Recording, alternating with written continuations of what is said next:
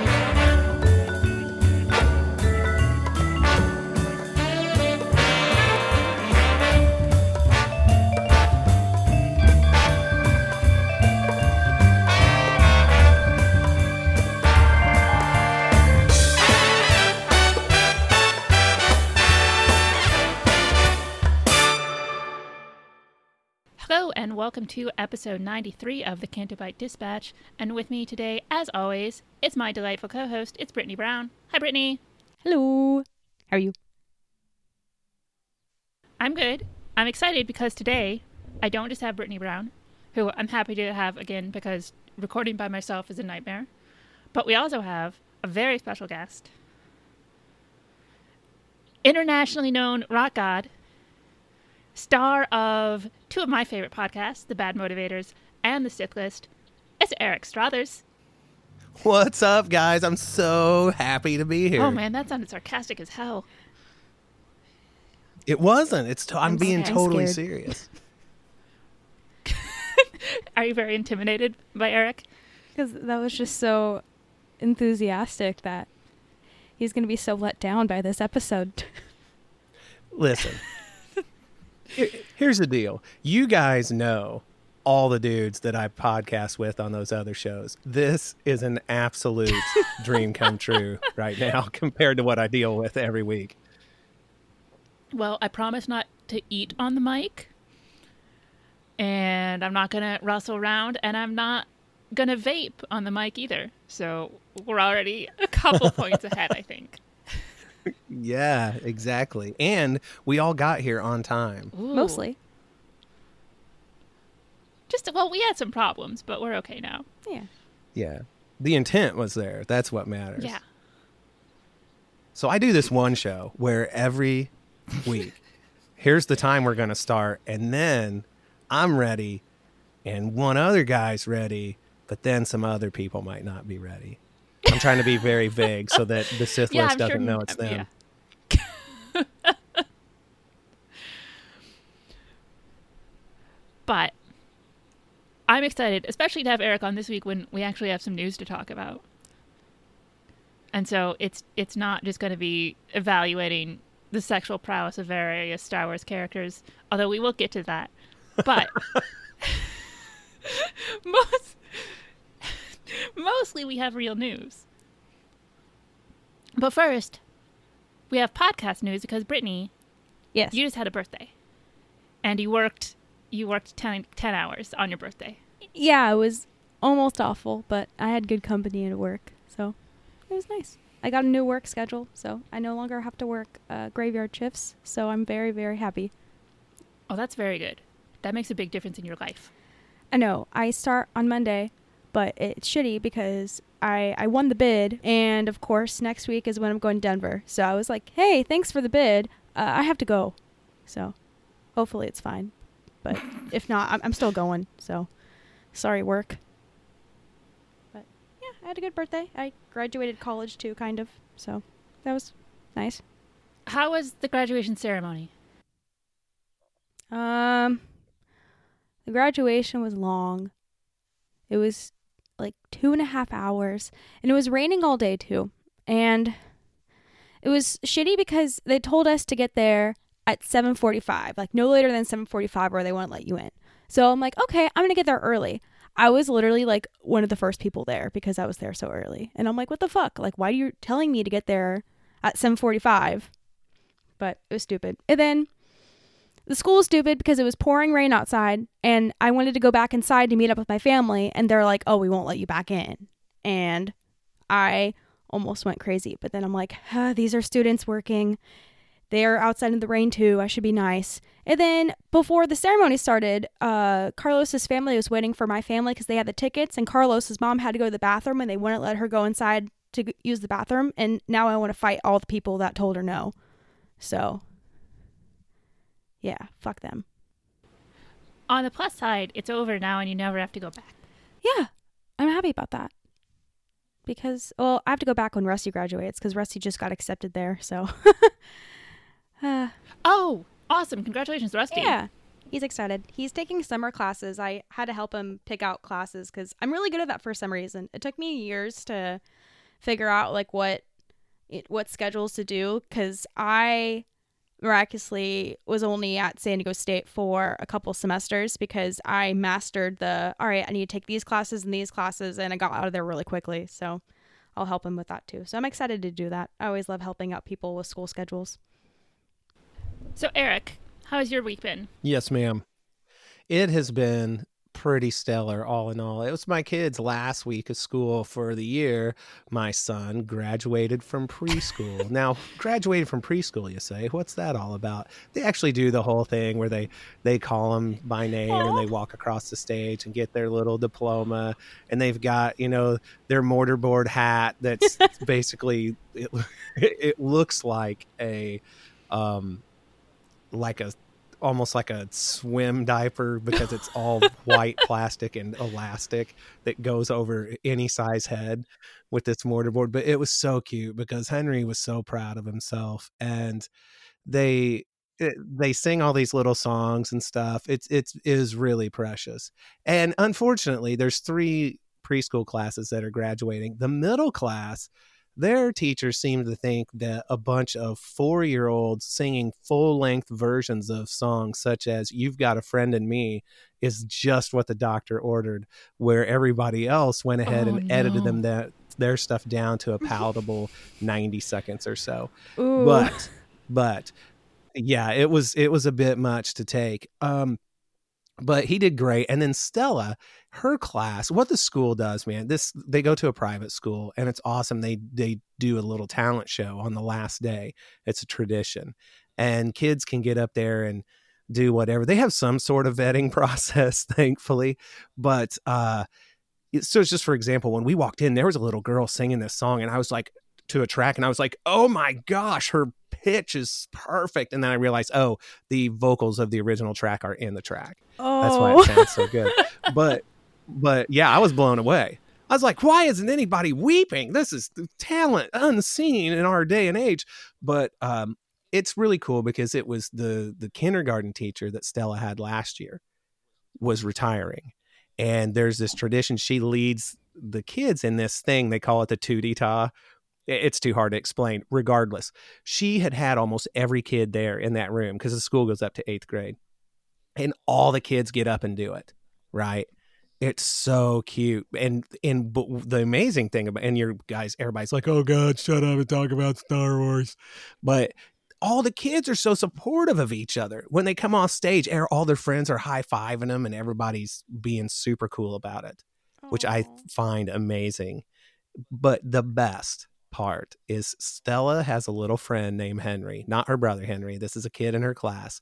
And this is the kid, anybody who's heard me on the bad motivators, I've talked about him. He he has a he had a brain tumor and he's had to have several surgeries and he's just been such a little champ about it.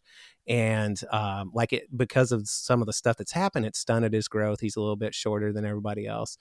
Um, I mean, he'll catch up, but it's it like delayed him. And anyway, he got up and did stand up comedy and it was Oh, wow. amazing. His dad had worked with Oh. him on it, and he's got a little bit of a little bit of a speech impediment. And uh, but he talked about how how he hates taking baths, and he get did this whole pitch about how so what I do is I start saying I want a bath all the time. Eventually, they're sick of it, and I mention baths a little less, and they mention baths a little less. Next thing you know, I haven't bathed in two weeks. I'm like, oh my gosh, it's gold. the kid ruled. It was the best. Oh, that's great. I love it. Yeah, it was really cute. He's the one who said he told me when Stella, and he are getting married, according to him. And he, congrats. when I went on their field trip, he he says, uh, "Stella and I are basically married. Uh, we just have to find a day to actually go get married." And Stella says, "Can we not talk about this right now?" And I'm like, "Oh my gosh, they are married."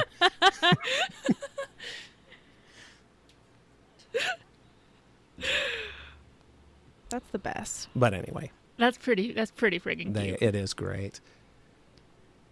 Now I feel almost, even though this is not bad motivators, I feel like I should almost be playing Who Got What because I want to brag about this artwork that I got, and I haven't gotten it yet, but I did order it. Let me put it in um in the chat down below. But I found these posters on Etsy, and I got one of Tarkin and one of Krennic because, of course, I did. Of course you did. but there the the the guy the guy's shop is um Ben's mind and he does these sort of minimalist style posters and so it's just it's white background and then the imperial symbol and then figures standing in front of them but they're really simple like the face isn't completely done in there's just like a few lines and some shading hmm. That's awesome. and I'm excited because I have to replace some stuff on my wall because I have some old like Game of Thrones stuff that's still up, and I need to take it down because it just makes me annoyed whenever I look at it. I'm surprised that's been on your wall for so long. It's up pretty high, so I'm gonna have to get on a chair to take it down. That's that's basically why I haven't taken it down. Well, it's also I have one of Arya and I have one of Tyrion, and those characters I still both like. Oh, okay, good. Oh, I want to see them. Um, but That's cool Let me see if I can actually. Yeah, I've looking at his. I don't know. I'd been looking at them before, and I'm like, I don't need any more art. And then I realized, eh, I can just buy things. Cause that's, you know, it's a bad mindset I get in sometimes. Where I'm like, well, I already spent forty dollars more than I should have this month, so I might as well spend a hundred dollars more than I should have and I feel I don't know how to overcome that mindset. I know it's bad, Eh. but it's why I end up with way too much shit. Well, I can tell you right now that if it wasn't for my wife, we would be in the poorhouse because I have very poor impulse control when it comes to that. It's like, ooh, I want it, therefore I shall get it. And that's just how I roll. And so now, as a matter of fact, I'm looking at the shelf I just installed yesterday to put my sweet ass sail barge on. Oh dear, Ooh. how do you have room for that? Well, what I had to do is I've got a pretty big office space. I gotta say, it's, I can't complain for the amount of space I get to have. Most people probably don't get this much room, but what I did because this is so big, I had to mount some shelves that are above my huge row of guitars, so that it's the only place there was any room left. Okay, so I. I'm hoping that your shelf installation skills are really good. Oh yeah, yeah, I'm pretty handy, and surprisingly, the barge isn't that heavy, Okay, how big is that though? It's like it's like but it looks super dope. Um, it is four feet long from end to end, and uh, let's see, it's about with the sails on, it's about twenty inches high, something like that. Here, why don't I just send you guys a picture and you can look and see what it looks like. Um, here's everything. You can get a, a a guess as to what it is. If you look at the Princess Leia figure that's in there, you can see she's a standard three and three quarter inch figure. oh okay. And then I've got another figure up on the deck, actually, a couple of them. They're just regular three and three quarter inch figures. So now that you have this, are you more tempted to buy more figures to put on it? Well, of course. of course I am. And I, I just got to say, for anybody who has the sail barge, number one, congratulations because it's really neat.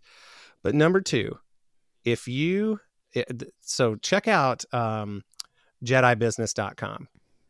They put together a list of the characters that you could possibly want to display with your sail barge now and sail and Jabba's palace if you happen to have that rig and they've got them indexed by what year they came out and then links to all of them if you want to check their prices on ebay for stuff that's not currently available for sale.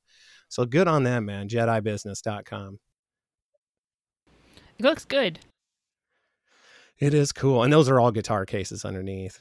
I was going to say, how many guitars do you have? um honestly probably like 20 something let's see 1 2 3 4 5 6 7 8 9 10 11 12 13 14 15 16 17 Probably the 18, same amount of porgs 21, I have is the same amount of guitars Eric has. something like 26 or 7 honestly i didn't think i still had Yeah, that that's many. close. Hmm. yeah so I, well, I mean, I guess that's more useful than anything I collect. At least you can do something with those. Well, uh, to be fair, I can only play one at a time.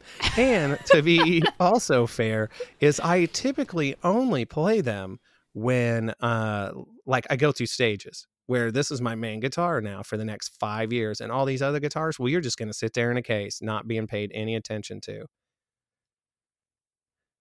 And then something happens to one of my guitars, and like my Flying V, which is my main guitar, it fell on its face on oh, Mother's oh, Day and got banged up a little bit. And so while I await its repair, I busted out a guitar that used to be my main guitar and I've been playing it, and it is pretty sweet. It's like, oh, I remember why I was in love with you.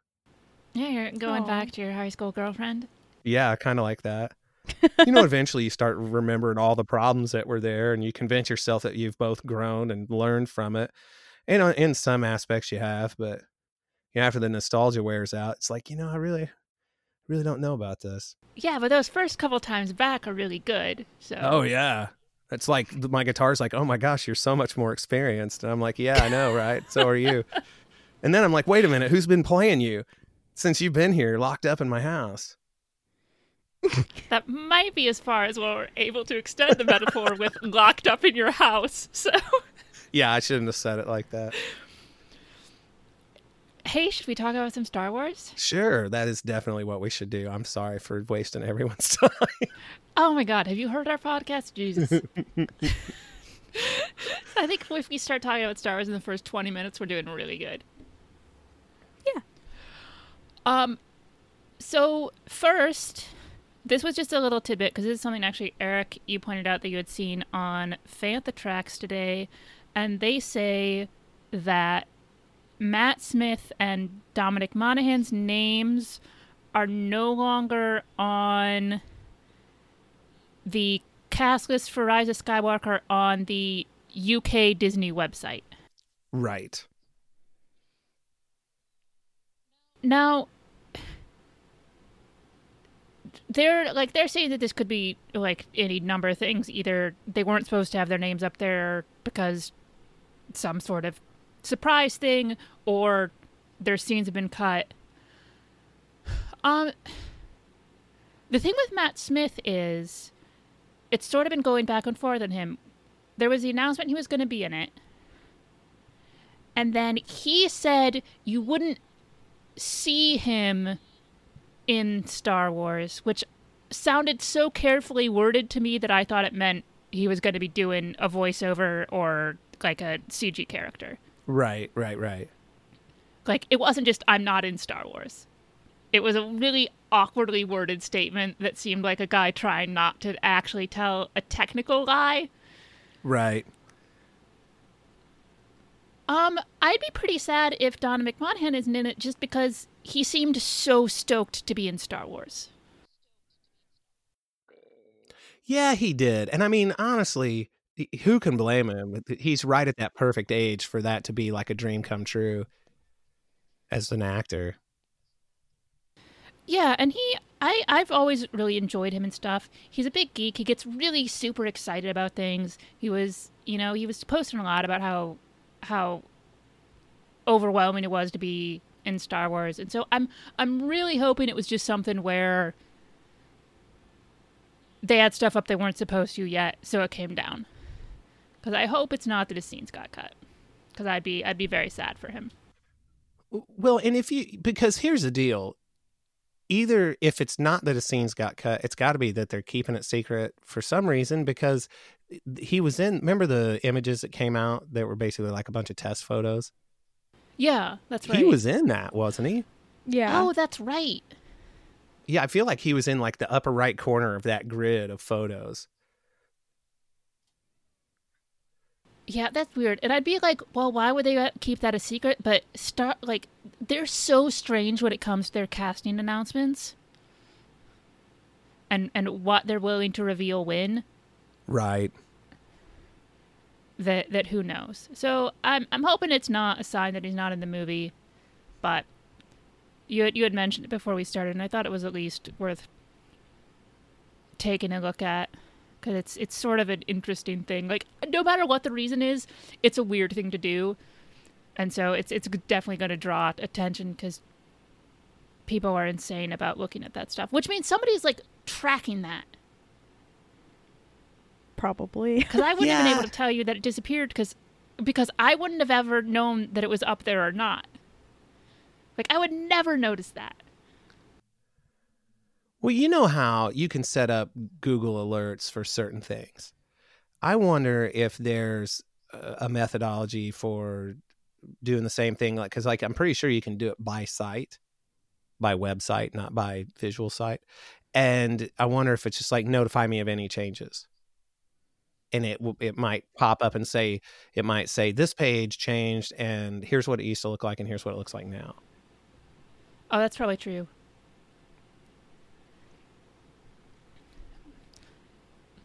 But um the other thing that we got, I mean, we're, we're going to talk about the Vanity Fair thing later because that'll probably be our most of our discussion. Um, the other news is there's a Knights of the Old Republic script being written. Uh, this is off of BuzzFeed. They say they had it you know, verified by, by three different sources, so it could be pretty solid. And this is being written by, um, I'm going to try Laeta Kalogridis. She wrote Shutter Island. She wrote Alita Battle Angel. She was EP on Avatar. She did um, Altered Carbon, uh, which is a Netflix show. And also wrote Terminator Genisys. So a fairly mixed bag as a writer. But Damn. there's a woman writing a Star Wars script. I think that's excellent.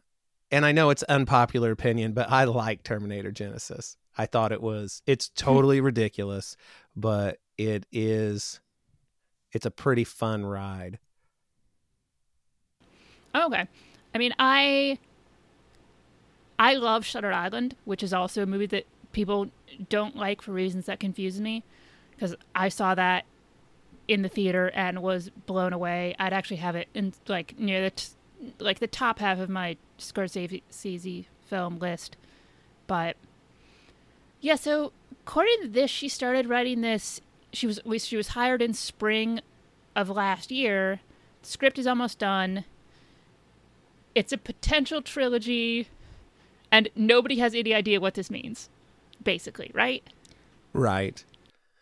Yeah, I'm just confused on why BuzzFeed announced this. Like, I never thought that I would hear Star Wars news from BuzzFeed. Have they broken any other Star Wars news? Do you know, Eric? That I don't know. I mean, I can't remember I- anything coming from them.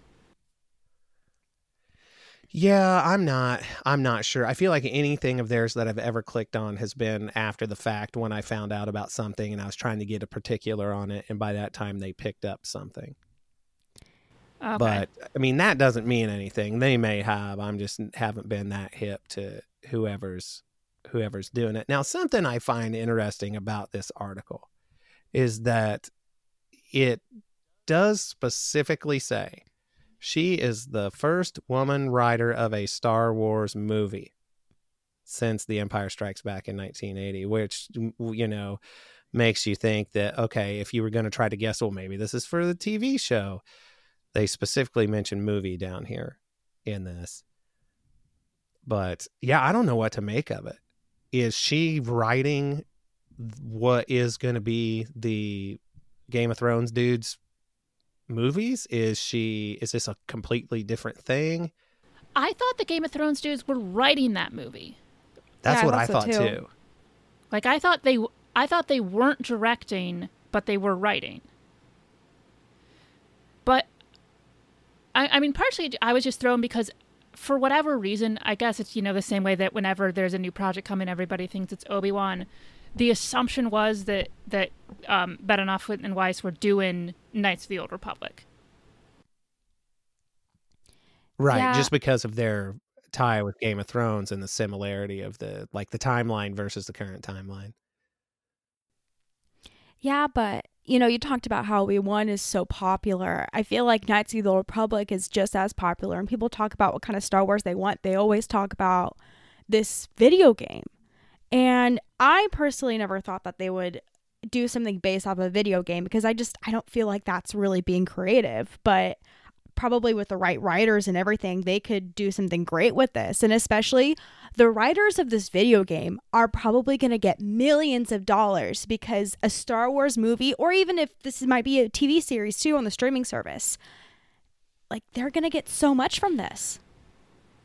Well, probably like probably not because a lot of times if you're writing stuff for that, it's sort of like when you're writing comic books where you don't actually own the characters you create because you created them for this property. Like that's the thing that comes like um uh, Neil Gaiman talks about this because he gets asked about this a lot because he created um, Sandman, you know, and, and did that comic, but he doesn't own it. Like Vertigo and DC own that. So in terms of like a movie happening, he has no control over it whatsoever.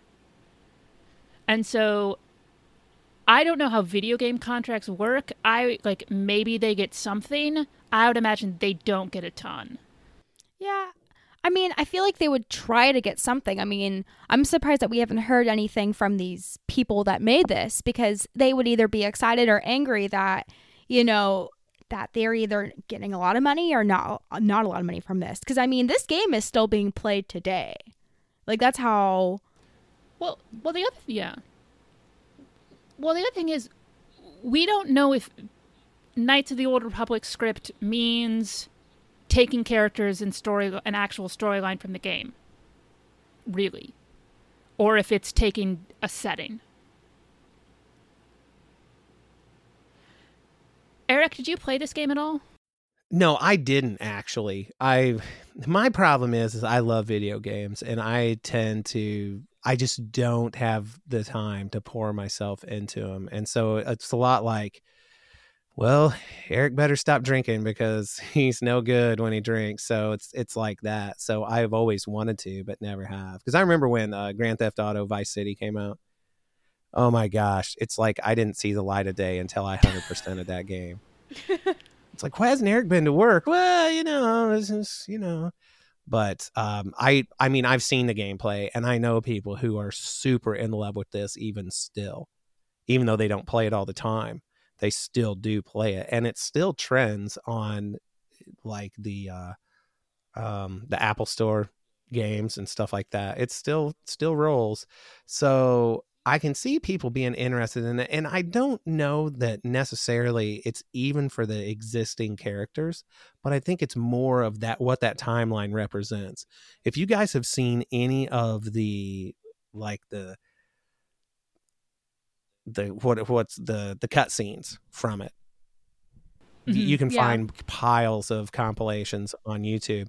It's cool. I mean, this is back when like force users were force users where they're running around every place and there's all these Sith and all these Jedi and it's havoc and war everywhere in a in a on a grand scale. I can see where the that would be attractive because it's it's sort of like well Knights of the Old Republic. It's sort of like medieval times for our modern age, except they you know had technology. Yeah, and I think there definitely are people who just want to see massive scale like lightsaber army fights. I have never seen any of these movies that she has Oh, let me written. Like I haven't seen Alita. Eric, have you seen Alita? I have not seen it. Hmm.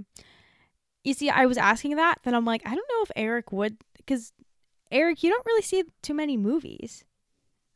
I don't. It's um, it's it's a running gag, but it's all warranted. I just don't get out to see many movies. Yeah, I I didn't mean to add on to the gag. I'm just saying that. Yeah. Oh no no no no no. Yeah, I just don't. But Emily, you haven't seen it. Would you see Alita? Um, you know, I've heard really good things about it. Um, people I, I trust seem to really enjoy it, which makes me kind of wish I had gone to see it in the theaters. But I didn't go to see it in the theaters just because I do not like the visual. That just the girl with the big eyes just really bugged the, the like the uncanny valley thing for me so hard that I'm like, okay, I can't see that movie. Hmm. Yeah. I don't know though, but who knows? I mean, I'm still I don't know. It's like part of me doesn't want to trust an article from like BuzzFeed because I feel like BuzzFeed when I think of BuzzFeed, I think of do you ever like go on YouTube and see like all of like the BuzzFeed videos? It just feels like very like millennial content and then they post those articles like why is everyone so thirsty for Kylo Ren? And it just seems very not But professional. BuzzFeed also has like BuzzFeed has a very legitimate news arm that has done serious political like deep dive stories. Hmm. And I, I feel like maybe it's just because BuzzFeed is so massive that yeah, and they do have the you know what garden vegetable salad is right for you or what kind of bird are you their quizzes like it's you, you know all that user generated content hmm. Well, what what kind of bird are you? uh, yeah A- a- uh, one who's not a bird you have to choose a bird. Emily No. or Eric, what kind of bird would you be? An eagle, man. i like the duh that was implied there. I'm a ma- I'm majestic as hell. I would be a pelican. I think they're really cute, and I like how they can just like store food. you store rotted fish inside of you I love fish, man. I'll store all of the fish. Okay, but you have to choose a bird. Okay, I know you're afraid of birds, but you have to choose one. What is the least like a, a penguin's a bird? Like you can choose a penguin. but i'm not a penguin It depends. Like you can be like a emperor penguin, like you're like the boss they're of the penguins. looking. You think they're creepy looking? the emperor penguins yeah they're creepy looking I like the penguins, and they have like the little like orange hairs on their eyebrows. They look like they have like 3D eyebrows. I would be a crow because even though I hate them, they are very malicious birds and they hold grudges and will like stalk people and basically harass them. Emily, who would you stalk? No, like people who like do them wrong Oh, and they like purposefully shit on their cars and stuff. wow. Hmm. Well, that was our bird content of the week. Um, I guess the only other real question, I mean, well, I mean, besides the fact that we know nothing about what it actually is, about the that this movie is, what does it mean for the Star Wars schedule that we have? Well, that's the part that I'm wondering is whose movies are these? Where do they go? Are is the announcement that we got about the movie in 2022 and then 24 and 26 is, is that th- these are the only Star Wars movies you're getting in that time or is that these are the ones we have on the calendar right now? Yeah, and I'm. We know they've got other stuff in production. We know they've always have other stuff in production. I mean, we- get things like that the the Mos Eisley project that we didn't even know about until it was canceled. So they've got to be working on other stuff. I I don't take that movie schedule announcement as a hundred percent concrete there's nothing else here.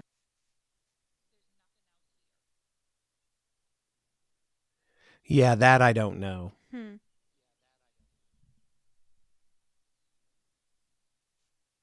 Yeah.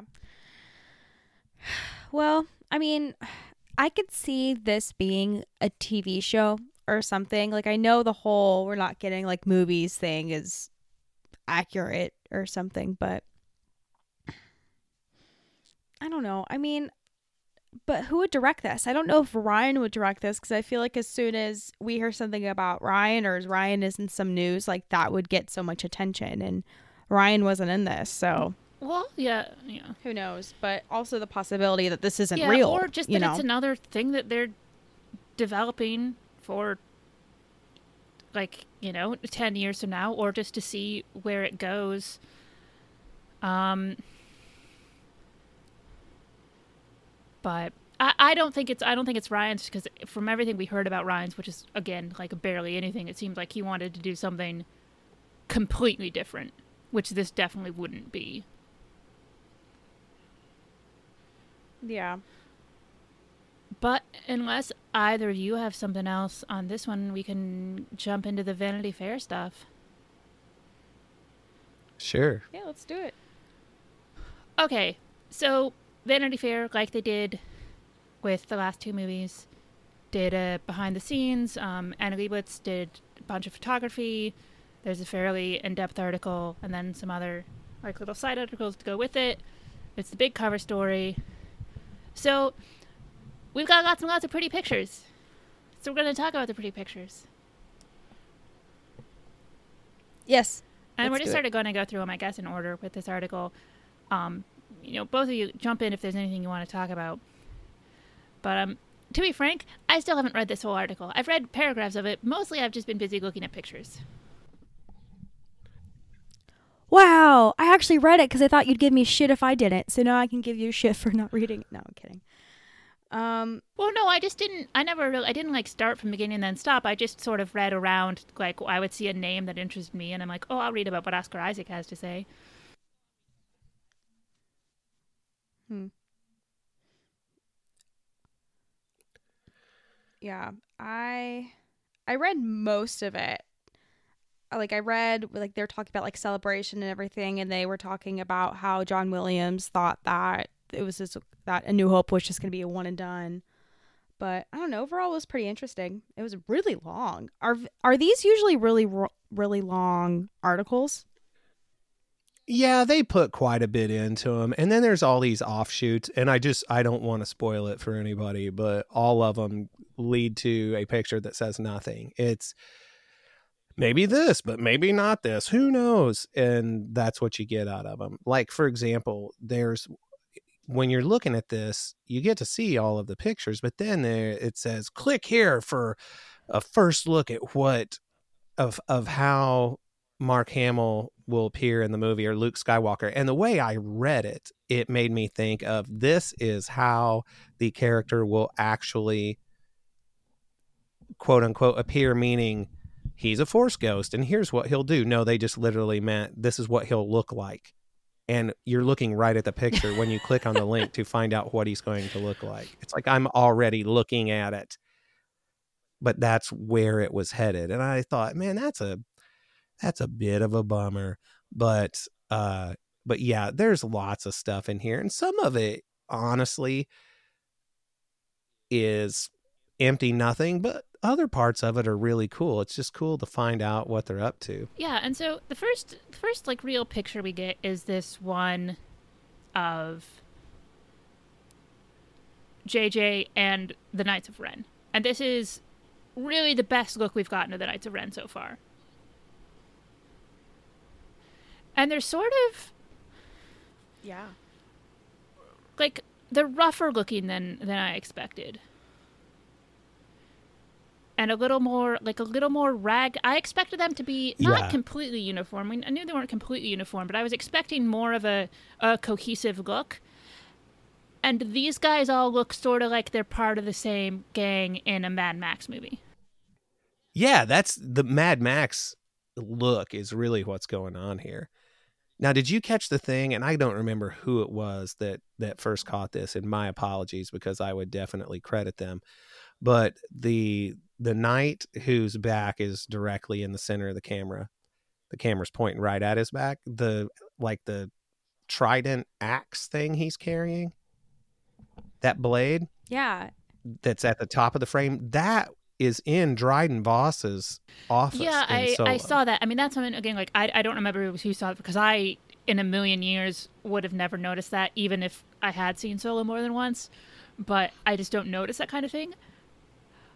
Uh, whether that actually means anything or not, who knows? But it's cool. Yeah, because it very well could have been like, oh crap, hey, go grab something. Just find anything. I don't know. It's, it looks like that he could hit somebody with. No, not a paper towel tube. We need something bigger. Yeah. well, you're because you're not just making like disposable Right. props. Those all go in a warehouse somewhere, and then somebody goes, "Oh, it'd be cool to reuse Right. this." Um, but yeah, so we have there's a big there's a big trident axe. Somebody's got what is basically a like three foot long meat cleaver. That's pretty impressive. Yeah, that is that is heavy looking. And then it looks like he has like an arm, like a gun as his arm or something. Yeah, too. I'm not what sure that if have his that's arm? I think it's just like strapped over his yeah, arm. Yeah, if you look down, like right underneath the barrel, it looks kind of like he's almost holding his hand in a fist. Mm-hmm. Um. So yeah. So like it's that. Oh, okay, that looks like it. something out of uh, Grindhouse. Oh, it does. And then the other one is, I, I mean, is this some sort of knobby club thing? I can't quite tell. It's got to do more than that. Maybe it like is electric or something. Yeah. But the guy on the on the far right. Maybe. But they all have slightly. Oh, sorry. Go ahead. It reminds. Oh, I was gonna say it reminds me of Jafar's uh, staff in Aladdin because I just saw the live action Aladdin. Oh, how was it? It was cute. I mean, I had issues, but Will Smith was good, but he wasn't great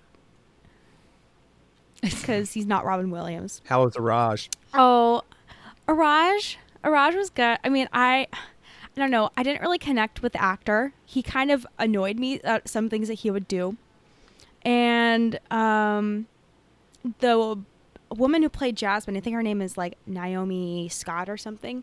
She was really good. They totally transformed her character into this feminist fighter woman, which which was great. And they added a new song. They replaced in the original Aladdin. There was that bird song. I don't know, Eric, if your kids have watched the animated Aladdin. Do you remember that bird song where the bird's in the cage and she like lets it go? I forget what that song is, but We've not watched it as a family. They may have watched it at the babysitters. maybe. But they replaced that with this like song about her not being speechless, and it was good. But yeah, overall, I could tell that they used all their money for animation on Lion King. So yeah. But anyways, back to Star Wars. I like JJ's outfit. I like his his khaki pants and the boots. It must be hot as hell. Yeah, it does not. I, I would not be wearing a hoodie.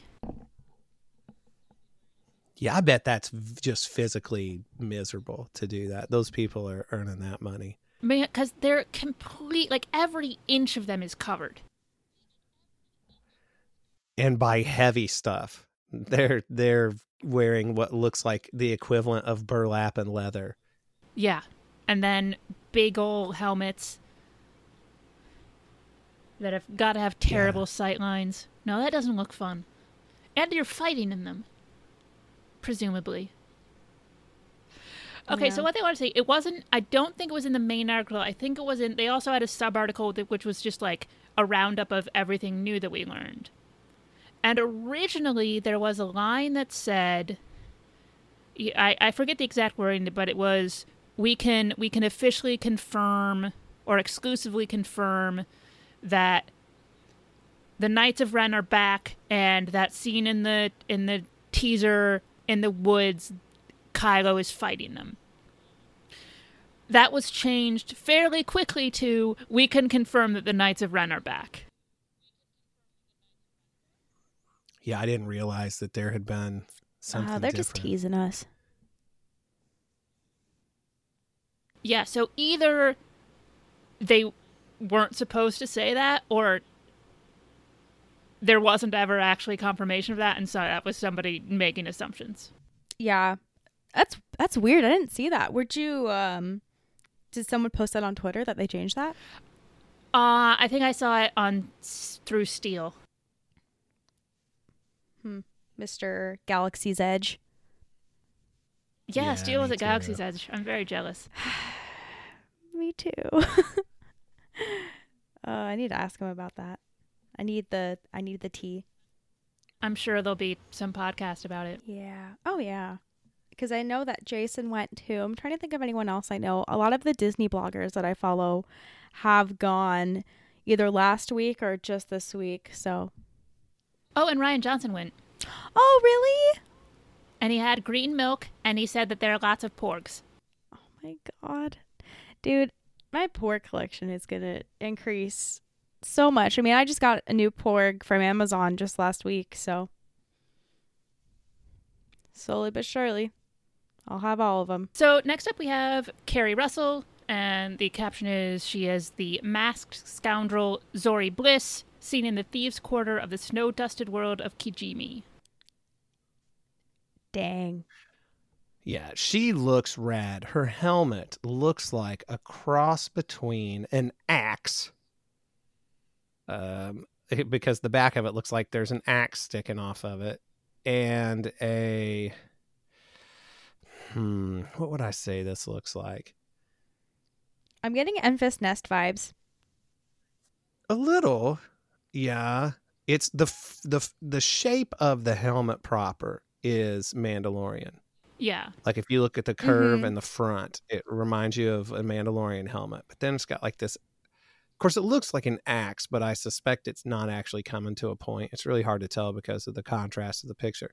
But the color of her outfit is very Zam Wesell looking from Attack of the Clones. It's just a job.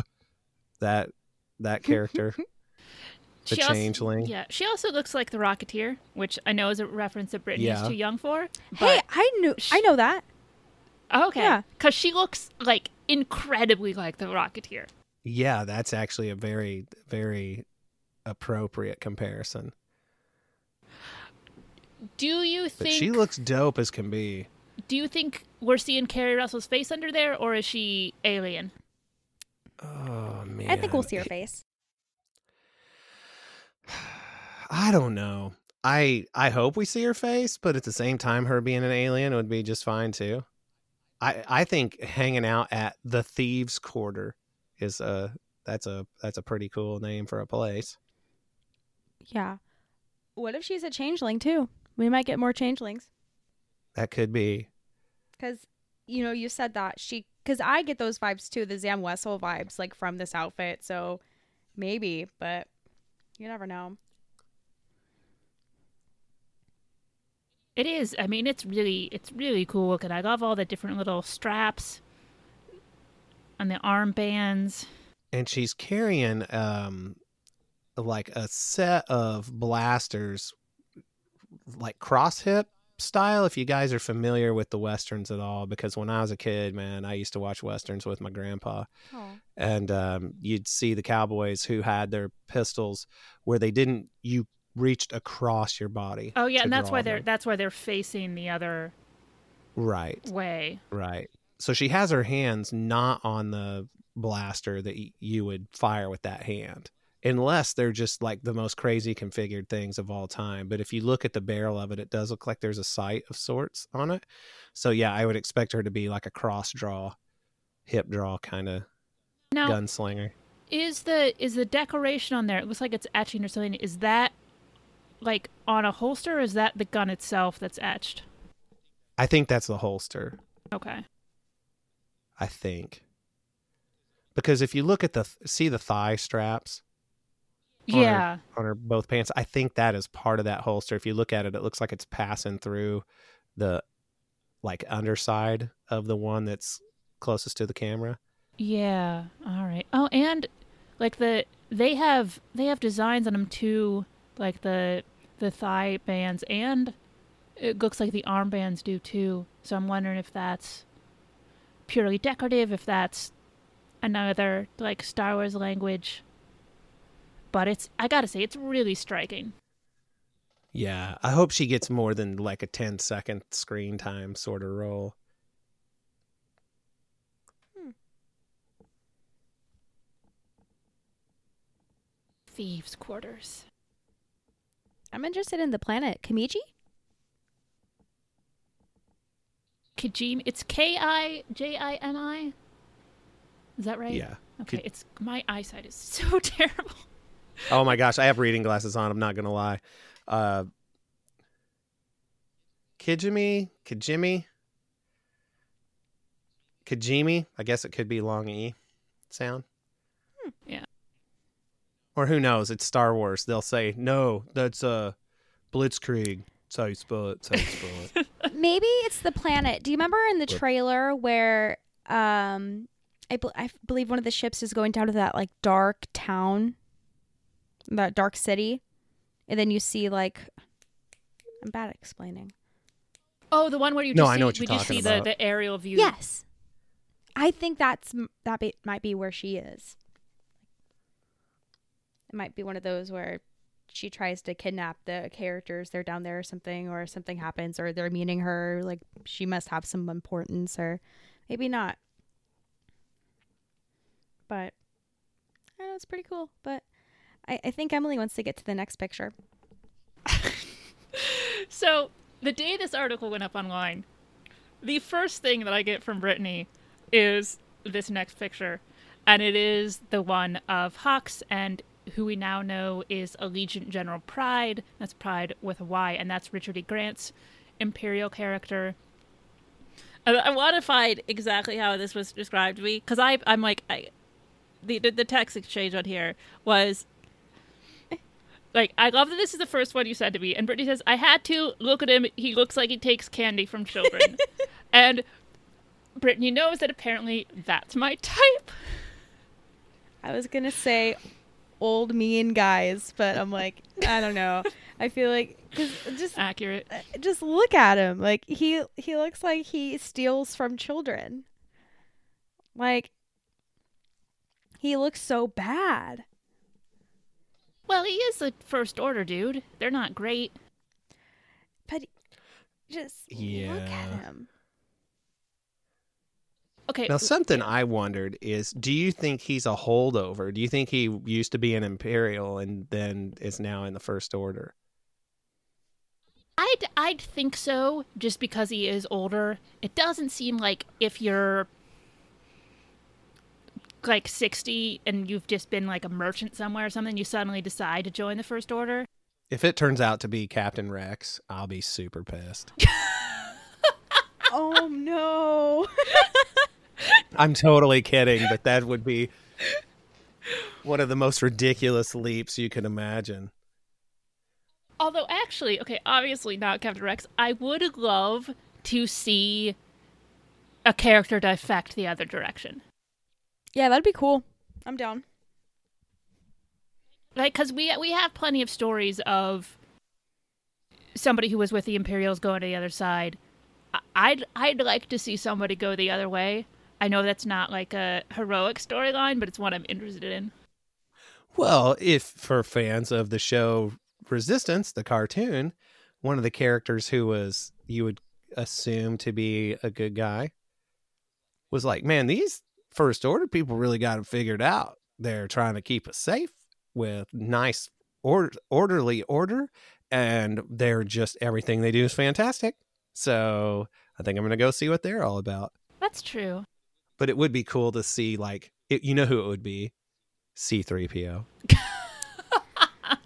He's like, I'm sick of being treated like crap. Later days, turds.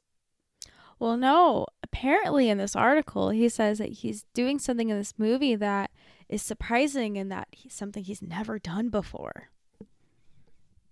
Why couldn't that be what I just said? that would be surprising as hell. But of course, we know that's not true. I'm being facetious. I don't know. All right, I don't want to spend too long on this picture. I will say I like the fact that the First Order uniform is different on the him. It's got like these cool sort of like gathers or, or almost pleats that run diagonal across it, and it just makes it look a little bit fancier and a little bit neater. And he's holding Yeah. something, some little rod thing. A vape.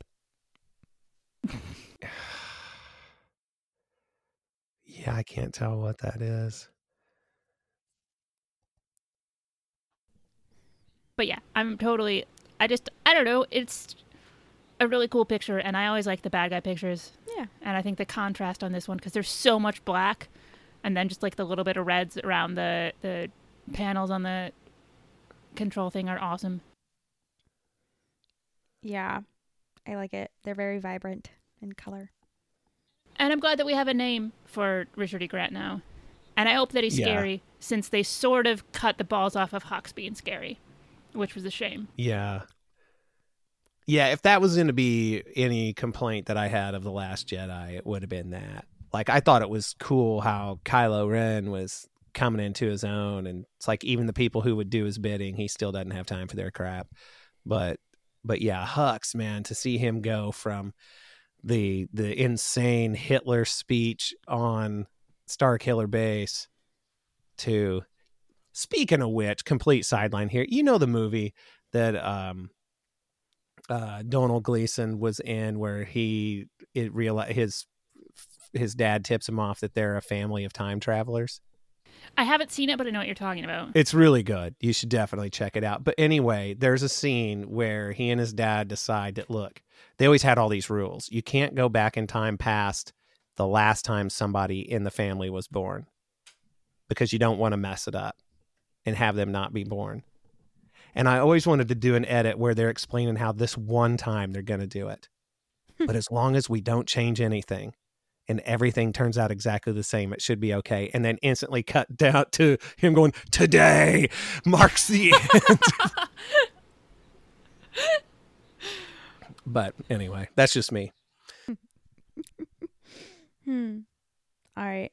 What's the next picture? The next picture is Uh, the next one is it's just a bunch of people on set. This is that skiff looking thing that they're on, I think. Well, maybe it's not. I don't know. It kind of looks like it because everyone's in the.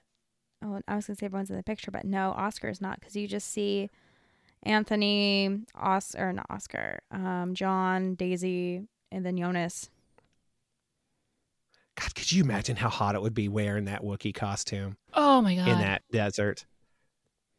Poor well, and then Joonas, you you know you got Anthony Daniels in that, and Anthony Daniels in that completely metal get up, and not metal in a heavy metal kind of way.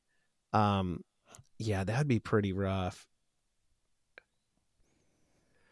Yeah, that might be And the thing. Yeah, I think it's the thing we see him in because that looks like that that sort of mast sort of thing at the front. Yeah. And then yeah, it's yeah, it's got like this weird triangular vent thing in the front, this engine. Yeah, I bet that's it. And then the one the one tech guy who's holding something leaning back really awkwardly, like he's trying to hump it as a joke. and that's the picture that ends up in the in the magazine. Yeah, I imagine that guy's getting a lot of shit from his friends. Oh, I'm sure. But then he's like, "Yeah, but I'm working on a Star Wars movie." Touche. And so I'm looking at this next one. Sorry to jump ahead, but just to see if it's No. the same locale because we see C3PO again with an umbrella over him. Um, possibly a different umbrella. What? I know, right? But it's because the one up above him, and it may just be a weird reflection, but the umbrella looks gold. Um, he's got a he's And got a different umbrella, and that Yeah. means that it's a plot hole. Yeah. And then BB-8's there too. Why isn't there an umbrella over him? He needs to stay cold. I mean, possibly because he's not a person. Still. It's not fair. I'm not going to see episode 9 now because of this. We both know that's a lie. oh man, it it just it's so funny what petty reasons people come up with like why like they don't want to like see a movie or something, but I'm trying to think of like the most pettiest reason why someone is not going to see episode 9. I'll tell you what the best reason not to see any movie is, and it's that there's other people at the theater. Well, because yeah, if yeah. anybody's going to ruin an experience, it's people. Yeah, especially if you get into fights with them outside the theater. I wasn't even thinking about that. I was just thinking about it's like, why do you always want to go to the IMAX theater? Because it's loud. And that way, when somebody's being obnoxious, you can't hear them because the movie's so loud. Yeah, I'm so like I pretty much only go to the Alamo theaters here now because they kick people out, and so everybody shuts the fuck up. Like I had to go to. They kick people out? Oh yeah, yeah. They do. They cut. They have a big warning at the start of the movie, being like, if you talk or have your phone out, you get one warning, and then you get tossed with no refund. I've never actually even seen anybody get thrown out because everybody knows the rules, and that's why people go there. Hmm. Our theaters need that more. I can't count how many times I've been to a theater and someone's talking or someone has their phone or something like that. Like I just went to the movies and I swear like there were people all around us that were like talking, that were, you know, I kept hearing like conversations, but yeah, Yep. but it's all good. Yeah, whatever. Whatever Alamo doesn't have something because they only have like eight screens. Whenever they don't have something, I'm like, I have to debate whether I really want to see it or not. And I think the last thing I saw somewhere else was uh, Robin Hood, when I saw it like a AMC, and I was so pissed off at people talking. I'm like, I already hate this movie. You're making me hate it even more. Can't do Now. I I told this story on the Sith list, but whenever Amanda went to see um Endgame, she went on the Friday of the weekend it came out and at like the 12:30 showing afternoon. So she goes and she said it wasn't super crowded, but there was a uh just enough people in there and there was a pair of older ladies like in their 60s possibly very early 70s but right about that age and a guy pulls his phone out and one of the old ladies goes, "Hey, cell phone!" and, and, and the guy's like puts it back in his pocket. I was like, "Oh my god, that's so good." God bless that old old people. lady. Yep. Well, I guess as an old lady, you're like, well, they're probably not gonna like fight me or anything. yeah, that's true. Unless they're me, I guess. But um, I'm just kidding. I'm just kidding. So let me ask you guys about this next picture. This is the one with the horses. Yeah. O- Ooh, okay. my favorite. Now, in the photo, you've got to assume that this is. Is this a? No, it says Annie Leibovitz. Is it? Because I'm wondering if it's a screen grab because it sure looks like a, a lot of post effect has been done. Because I really don't think that's a prosthesis stuck on a horse. Um, there was the video, and they had all the dots on the horse. But So I think that she took the picture, and then they, the animators or the CGI people, were like, "I got this, fam," and they did all Maybe that. so. But I'm just going to tell you, it looks awesome. Number one, but just the horses in general and whatever, like the shape of their face and the tusks sticking out. But Naomi Ackie looks like the most baddest badass of all time. And she has like a cape. kicked off sideways. She has a cape or a capelet, depending on what you, you know, where your definition lies. She's sitting on the horse like this weird side saddle thing. She's got her leg hooked over it and she's firing um, a bow or getting ready to. And it is, I mean, you'd be hard pressed to find somebody who looks more like an ass kicker than that. It's it's pretty great. She looks fantastic. And I'm thinking, man, what if she's Enfys Nest's daughter? Ooh. or I- I'm trying to think. So. Weren't they hinting at the episode nine panel that she was Lando's Eh, daughter? I couldn't decide if they, that was tongue in cheek or not because that was the whole thing. Well, Lando's a man, a man of the universe. He could have basically illegitimate kids all over the place. Is what their joke was. So Yeah, I don't know. Yeah, Yeah. and I think that like I wasn't quite sure because that could also be making fun of the oh there's a like because this happened with Finn and it's oh there's a black character they must be related to Lando. yeah. Right. Right. Yeah, I, I don't. I hope that she's not. Like, I, I don't like the whole. It's all connected, but I mean, I like yours, Eric. That Well, she that's the reason be I say that is because her Nest's hair is rad and because she's kicking ass and taking names to write on their tombstones. Exactly. I'm trying to think of the timeline there. Well, if Inf- yeah, because How if f- Enfys Nest, How far work. after Solo Well- is this? oh man, that's a good question. I mean, because it's 40 years after. 35 years, somewhere in there. It could work because Solo was about 10 to 5 years before New Hope. And it's been Okay, yeah, that- that 30 work. something. I would say around 35 to 40. So about 40 Yeah. years. Well, yeah, so so if it, let's say Naomi Ackie's character is 18. I mean, she she looks older than 18, but let's just say then that would mean Enfys Nest would have had to been like well, no, cuz she's 18 then. If I back that up, 58. She would have been Damn it. Nah, she'd be way too old. Well, Naomi Ackie's 26. Right. Okay, hang on. So if she, yeah. So we said that that okay. No, this could totally work. Are we still doing Because if she if she has a kid, if Enfys Nest had a kid like 15, 20 years later, which she totally could have, because she's young, she could have her kid in her in her like late 30s or something. Right. Then that works. Oh, yeah. Whoops.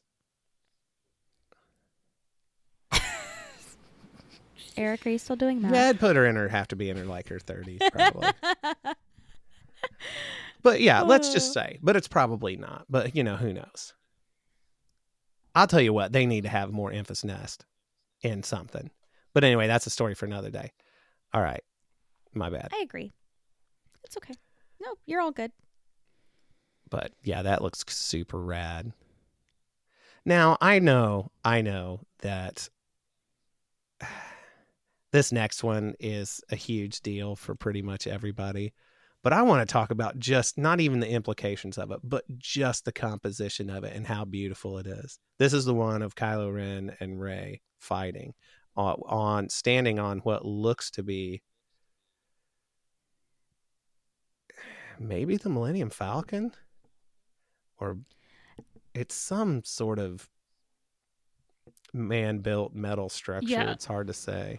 A lot of people, yeah, a lot of people are speculating Death Star ruin, since we know that's in the water. Is it rain or snow? I think it's waves. Yeah, that's it looked like ocean spray to me, not the drink.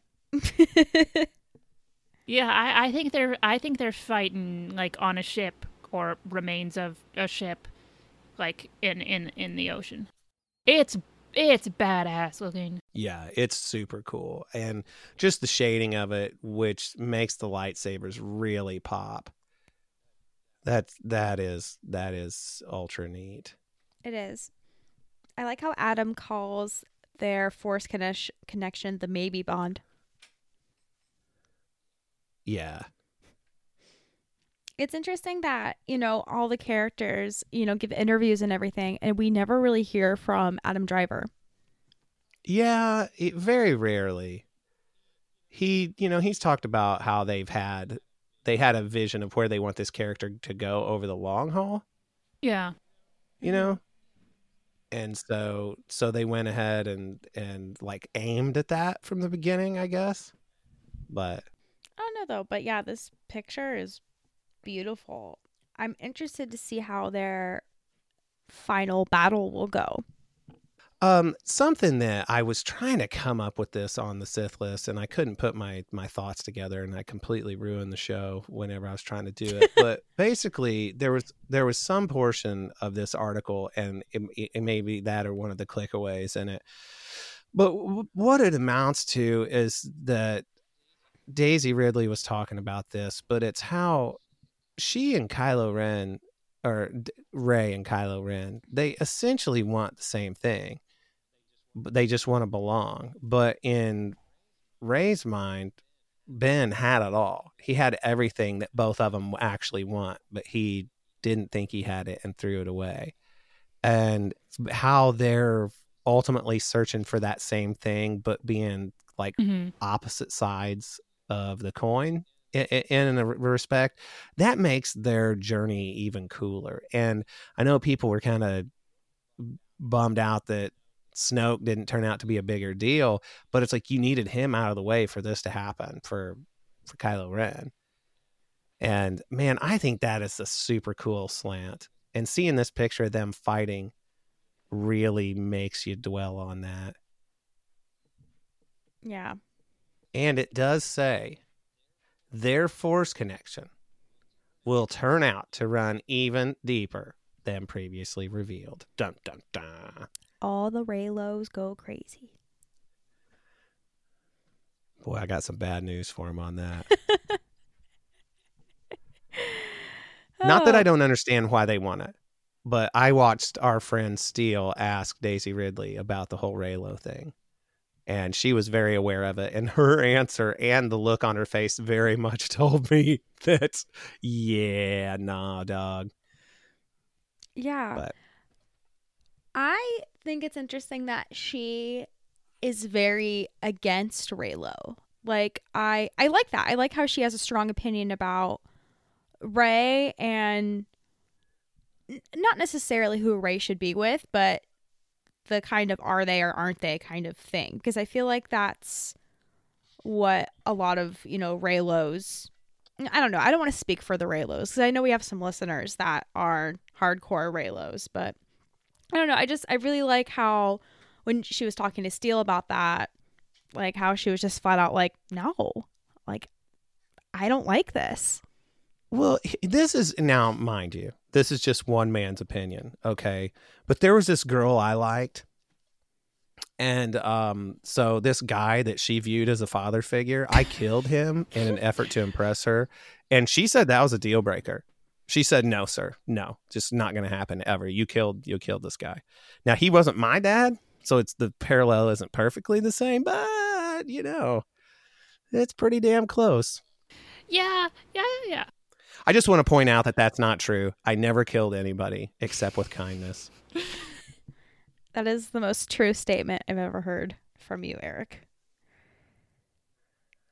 Anyway, oh, I'm just, uh, we don't need to get into it again. I've, I've talked about my feelings on that particular pairing plenty, and we can skip it for now. Yeah. So, yeah, please don't send us angry emails. Thank you. Next picture. now, there's a couple things in here that I, I realize I'm like hijacking your show, and I don't mean to because I start talking first. No, but please, the, we suck at this. The what I want to talk about is so you you have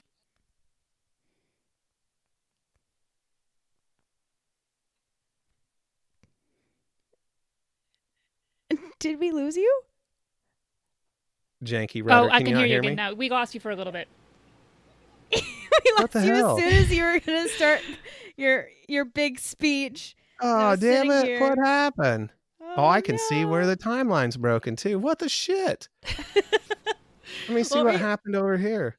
What um, were you um, gonna say on my backup recording?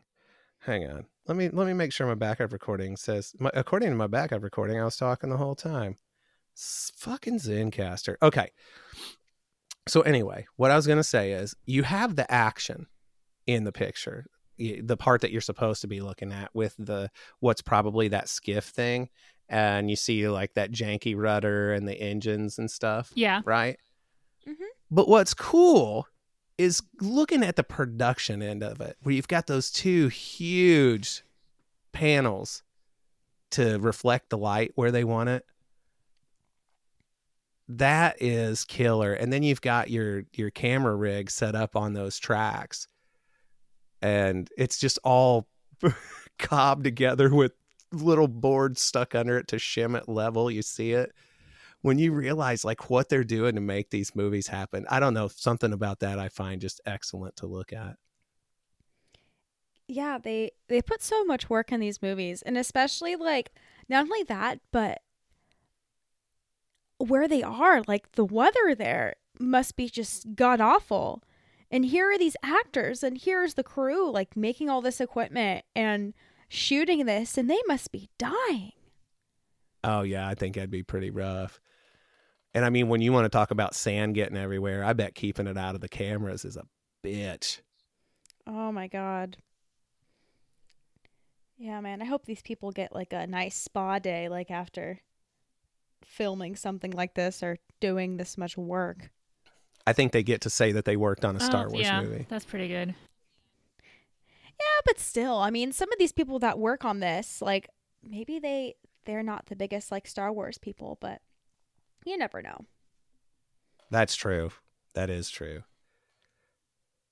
And then we got maybe just sort of the nicest picture. It's not the most exciting in terms of like seeing anything new, but we've got the cockpit of the Millennium Falcon, and we have Chewbacca and Lando and BB-8 and Poe and cute little D-O. Now, I just noticed that everybody except D-O has their head tilted slightly to uh to camera right, Yeah, which stage left. Everybody actually- like every time I look at it. I find myself tilting my head.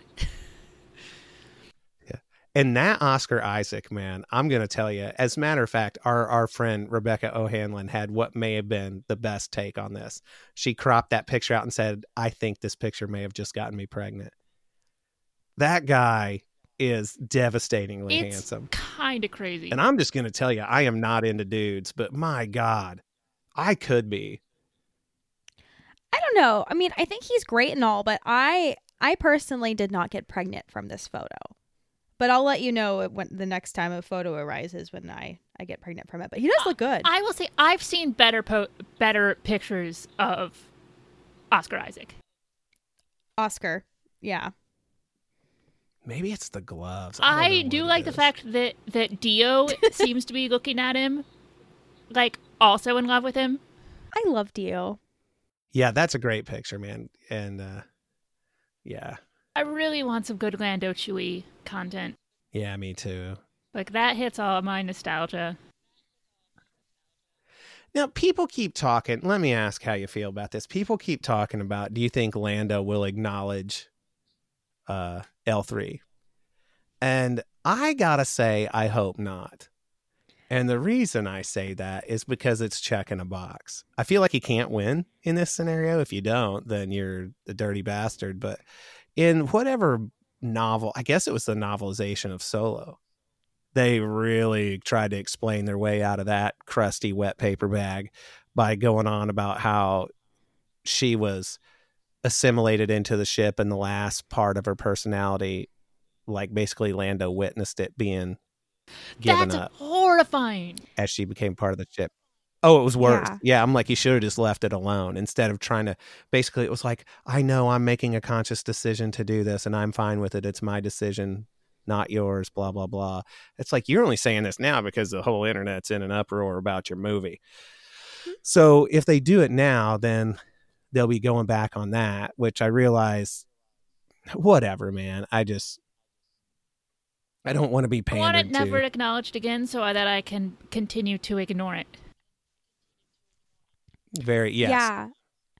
I 110% agree. Like, I remember specifically a couple of weeks ago, I was listening to the Sith list because I know exactly what you're talking about, Eric.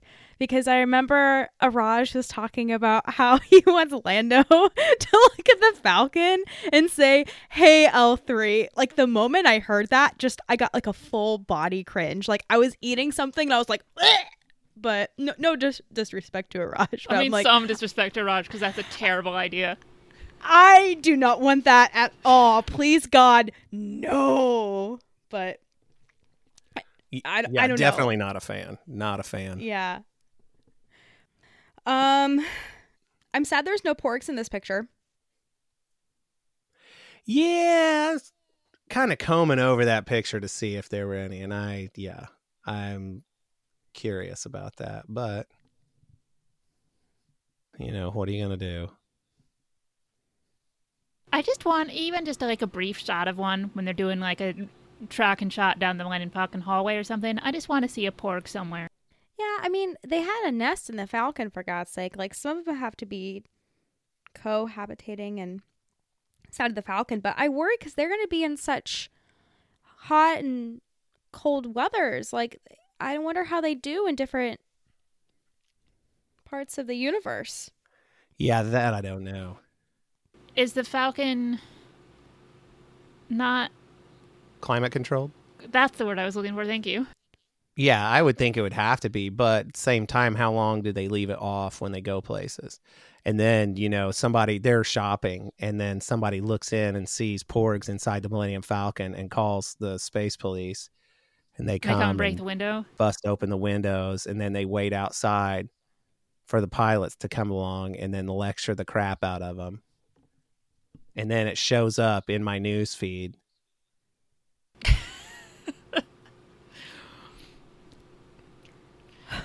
anyway, sorry, my bad. Oh, it's okay. Want to move on to the next photo? So sure. aliens. Yeah. So they're all Aki different kinds. Mhm. Right? Yeah, because they say that the locals play the Aki Aki, natives to the planet Pasaana. So yeah, the desert planet that we've been seeing in these other shots. I'm assuming it's all the same. Probably. I hope there's not more than one desert planet on this movie.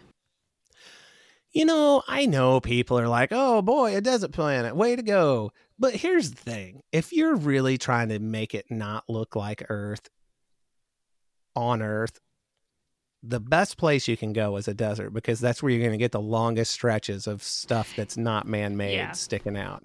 And that that's just the reality of the situation. But, you know, whatevs. Yeah. But we see some cool looking aliens. Their creature design's always on point. There's a bunch of variations here. It looks maybe just like I mean, we see a couple different things, but even within like the same species, these guys don't look the same. Like they all have slightly different shapes on their tentacles or they're pointing off or curling in different directions. The coloring's different. But then you've got the one that's on camera right that's um looks like it's got the I don't know, like binocular strapped to its face. Yeah, that's something completely different. Yeah. Yeah, with the is that hair, do you think that like a a head or do you think that's some weird ceremonial dress that like a headdress kind of thing? Well, I'm not sure. At first, I thought it was just their head, but now looking at it, it looks like it might be like fabricy. Yeah, it looks fabricy. Yeah, it's hard to say. I don't know. I, I wonder why the resistance is there or why some people from the resistance are on this planet. Oh, I just realized the one is like looks like they just came from Burning Man. The one with the yellow and they've got like the tie-dyed looking beard. Good call. I think they all look like they could be coming from Burning Man. Yeah. And then that one the one guy who's like part of the tech crew, you got to figure either that or he's the worst alien. hey guys, it's me. Wait up for me. It's me, Ted the alien. Oh my god, I was going to say Ted too. Oh, that's awesome. Yeah, their designs are always good. They- they- It's uh, it's always like just right. Yeah. Let's see. Oh, we get one of John Williams conducting, Yeah. and on the screen is a picture of General Leia. That looks good. Yeah, that looks great. And um this this sort of thing really speaks to me because I'm way Mhm. into I'm a, I'm a musician and I'm way into the film score aspect of it, and uh, just to watch John Williams at work, we had a, the guy that's been making the rounds of the the podcast slash audio drama blockbuster that was a story of like George Lucas and Steven Spielberg, but specifically George Lucas and what it took to get Star Wars released and all that.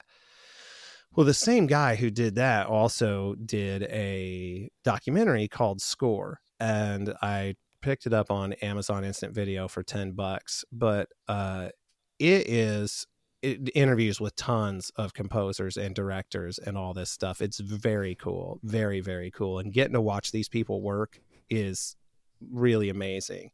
And something that I obviously I must have known but never thought about is the fact that like these string players, well, these orchestras, they don't rehearse this material ahead of time. They're not given it two weeks ahead of time where they practice and practice and practice. They show up, they sight read that together and then go home. And it's like, that is amazing to me. Oh man, I never thought about that. Yeah, I, I, I was floored that, no, they read it. They read that and, and play. And I'm sure, you know, they'll warm up and do a take or two. But yeah, that is insane. The, the ability to do that's just stunning. Now, one thing I did like in the article, and I'll, I'll mention it here because um, we see that their their plan to a screen with General Leia is JJ was talking about about using the footage of Leia and sort of the process of that, and the whole thing just gave me much more confidence in those scenes. And one of the things I found really touching is JJ said when he was wor- working on the script, he was very careful to not put Lieutenant Connix, who is the character Billie Lourd plays, in the scenes that they're using the Leia footage for because he thought it would be too difficult for her to do. And she told him, No, I want to be in scenes with her and, and, and said, I, I want to I want for my children when I have kids, I want them to see it. Wow. That's awesome. That, oh, that's awesome. Yeah like that just that really got me and i you know this is one thing and i've talked about it on the show before i've been really cautious about that aspect of this movie but i hearing everybody talk about it i i really have faith that they're going to do it well Same. Yeah, I agree.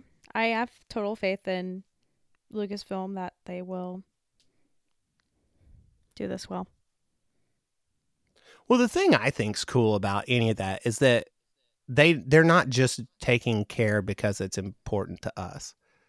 They're taking care because it's important to them too. yeah And that's that's what makes it a great thing.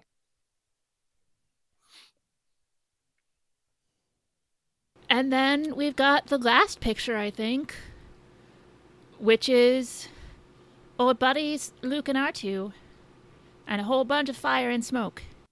Yeah, man. This is. Do you think that this is a flashback scene or something? You know, I don't. I don't know how much this mirrors anything we're actually going to see in the movie. I really don't. I don't either. Yeah, that's hard to say. And that's what you have to remind yourself of. Cuz you, you know, last year or 2 years ago, I guess, they had the picture where it was Mark and Carrie together Mhm. in one Oh, of the yeah. pictures. Didn't they? Yeah. And then they had one that was um, Carrie and her daughter, Billie, and but that wasn't in the movie. So when you see this, yeah, you want to be like, "Oh man, what's going on?" But I if this is indicative of a scene in the movie, then I would have to think that i i unless they haven't added like the force ghost effect it would have to be a flashback because I don't see them doing anything like bringing Luke Skywalker back in the flesh, in back from the dead. Yeah, and the the other thing that I keep I keep reminding myself is, I mean, Annie Leibovitz is a incredibly gifted photographer, so it's not like we're seeing stills. We're seeing carefully done. I mean, some some behind the scenes stuff too. Obviously, that was like spur of the moment, but also like very carefully posed photography. Right. Yeah, it's not a frame grab. Gotcha. But I mean, I, like I don't think this is pulled out of nowhere. I mean, especially since fire and smoke isn't just something you decide to do in your Star Wars photo. But I was I was leaning towards flashback. But no, Eric's right. It could be that it's it's something where they just haven't done the ghost effect yet. Yeah, maybe. But why would R2 be there also? Cause they're Like, can- buddies. I know, his but can friend. R2 can R2 see ghosts? He can see his friend Luke. Um, you know that's a good question. Yeah, I don't know if droids can see ghosts. I mean, maybe it, I forget what animal is it. Isn't it but like dogs or cats or something can like sense the presence of like ghosts or something? I don't know. But I mean, that'd be nice. Well, so uh in the Last Jedi, Luke was not really there, right? Oh yeah, and 3PO C-3PO said saw him because he could see him. Yeah. So is does force projection work the same way that force ghosts work? We'll Um, see. I don't know. Or or maybe R2 just happens to be standing right there and Rey's like, "Dude, there's a ghost right next to you." And R2 has no idea what's going on. He's like beep followed by boop, which means what the hell? But yeah, there's a lot of good pictures. I want to I actually do want to get a physical copy of this just cuz there's some stuff I'd like to have. Ha- Hamill looks killer in that picture. I think Yeah. he, ju- he looks tremendous. I'm Yeah, the the presence that he has given old man Luke is really impressive. Yeah. Yeah, he looks really good. R2 looks really good too. I mean, R2 always does, but He's a little dirty. you could he's been working out though, you can tell. yeah, I can tell in those arms. That chest too. The chesticles. They look good. Well, yeah, that was all the pictures. Okay, so Eric, do you have time for a little bit of email? I do. Okay, because we got some email specifically for you. I'm Ooh, ready. but should we start with the the uh, special sauce or the special? Uh, Special sauce, Jesus. yeah. Do, oh, do you mean the fuck Mary kill? Yeah. Okay, we actually have two fuck Mary kills that are specifically for Eric. I'm ready. Okay, and thank you for agreeing to do this. I always that is one thing I'm like, are you somebody okay with doing this? Because I never know how much or dirtiness people are into. But okay, this is the first one, and thank you to Luke Cruiser for helping me come up with a third person on this. But your choices are Taylor Swift, Mhm. Erin Kellyman, and Daisy Ridley. Oh, son of a bitch. oh my god. What the hell? This isn't even fair. Yeah, that's sort of the point. Okay. This is going to set the world on its ear Uh oh. because okay. I have to marry Taylor Swift. I just have to. That's Have to. just a given. Um now here's the deal and I'm going to explain my choice very carefully. I would fuck Daisy Ridley and kill Erin Kellyman. But here's why.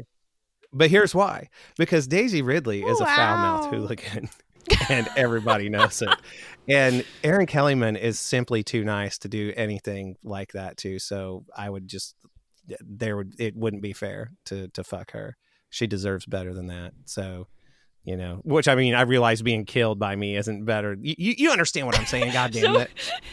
Be, being killed by you is better than having sex with you. Is the basic premise of this. I no, yeah. God, that's oh that yeah, that one's really hard. I because I it's like I'm either gonna marry Taylor or marry Erin Kellyman, but it's like I have to marry Taylor Swift. I mean, for God's sake, our babies would be the most beautiful things ever born. right behind my kids I already have. I Um, was say. Yeah, that, but ah, god damn, yeah, that's hard. Actually, you know what? I take that back. Here's what I would do. I would marry Taylor Swift. I would Okay. fuck Erin Kellyman, and then I would have to kill Daisy Ridley oh wow. Okay, why that? Eh, because I feel like Erin Kellyman is just so bright eyed and got her whole life to look forward to, and Daisy Ridley seems like she's a little more cynical, and she'd just judge me the entire time I was giving it to her. Give me the two. I did. I did when I when I was coming up with this, I did have to pause and Google and go, "Wait, how old is Erin Kellyman?" Because I knew she was She's over eighteen, but I uh, she's twenty. I like if she had been like nineteen, I would have like no, I wouldn't have done it because teenager. Yeah, And I'll tell you what, honestly, if I was faced with this conundrum and it was an actual thing where all three of them were vying to be married to me, I would become a Mormon. And just so that I could have multiple wives. I like that. That's what you think the scenario is if they're all three in front of you. No, I'm just saying if they were vying for it. None of them would want to marry me, let's be real. But I'm, I mean, Erin Kellyman does think you have nice hair. That's a good starting know. point. That's Yeah. a good starting point for a relationship. yeah. Man, could you imagine what our babies would look like? Oh my gosh. That's Okay. a mean question. That's just mean. Well, wait till you get to the next one because this Oh, is the one that Raj gave me. Oh God. Okay. And your choices are Araj, Uh-huh. Les, and Boo. Uh-huh. Okay. All right. This is an easy one.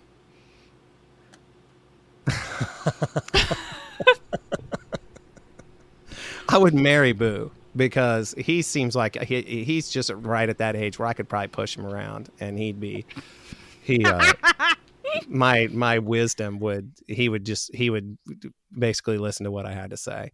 Um plus I think he's just cute. I would fuck less because man if anybody was going to toss you around, it'd be that guy right there.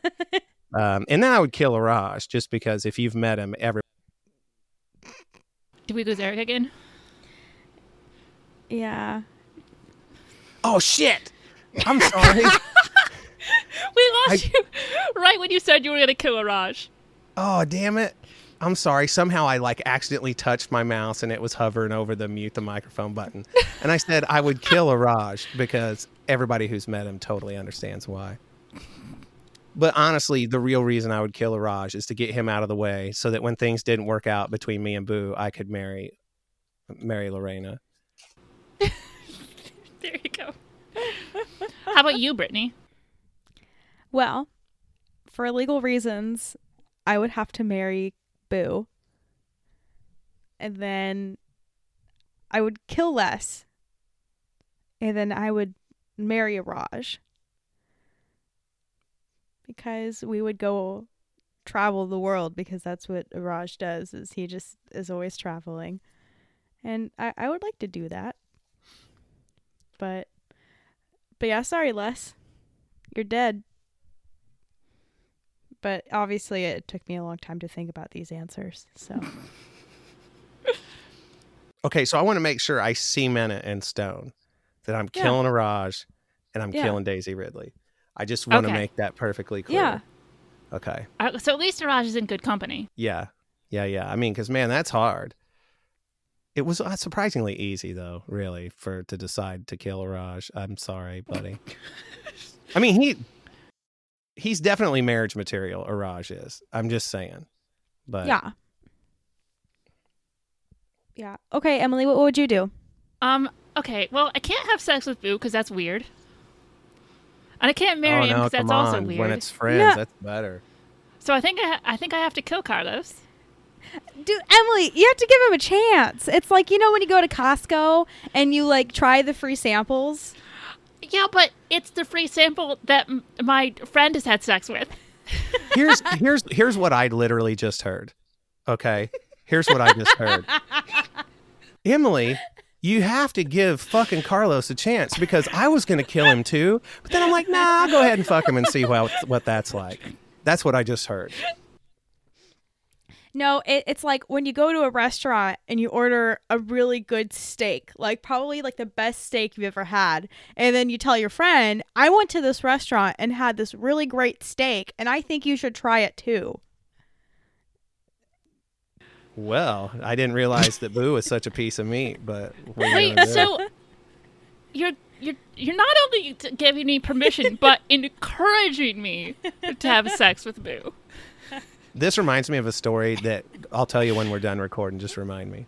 Okay. Okay. Anyway, Okay. I have to kill Boo because it's too weird.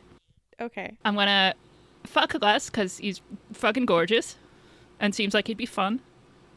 And and then I'm gonna yeah, I, I marry Raj pretty much for your reasonings there, Brittani. Like we'll just travel around everywhere and like go to Vegas a lot or just head off to Europe for a week for no reason. Yeah. I like that. Sweet. Well, thank you everyone for the fuck Mary kills. They were great. Uh should we get to emails? Yeah. Okay, I'll read the first one from Ric V. Uh, he says, "Hey gang, couple of questions um, for Mr. Strothers. Eric, your band Throw the Horns puts together some amazing cover versions of some killer tunes. Are there any you'd like to do, but either you haven't gotten to them yet or the band just doesn't want to do? Follow up: If you guys get to make a video for any cover that you'd get to remake a shot by shot, what would you choose?" I'm envisioning Eric's flowing locks while riffling some killer solo standing atop a bitchin' camera. Camera. Camaro. Camaro, Camaro. I can't read. Um, love the show. Keep up the star work, all of you. Cheers, Ric. Well, Ric, first of all, buddy, you're great. Thank you f- for the tip for the sale at Barnes and Noble. More on that on this upcoming The Bad Motivators segment Who Got What. But oh man, um there's songs that throw the horns we've talked about working up and then never got anywhere with or songs that we abandoned that we used to do.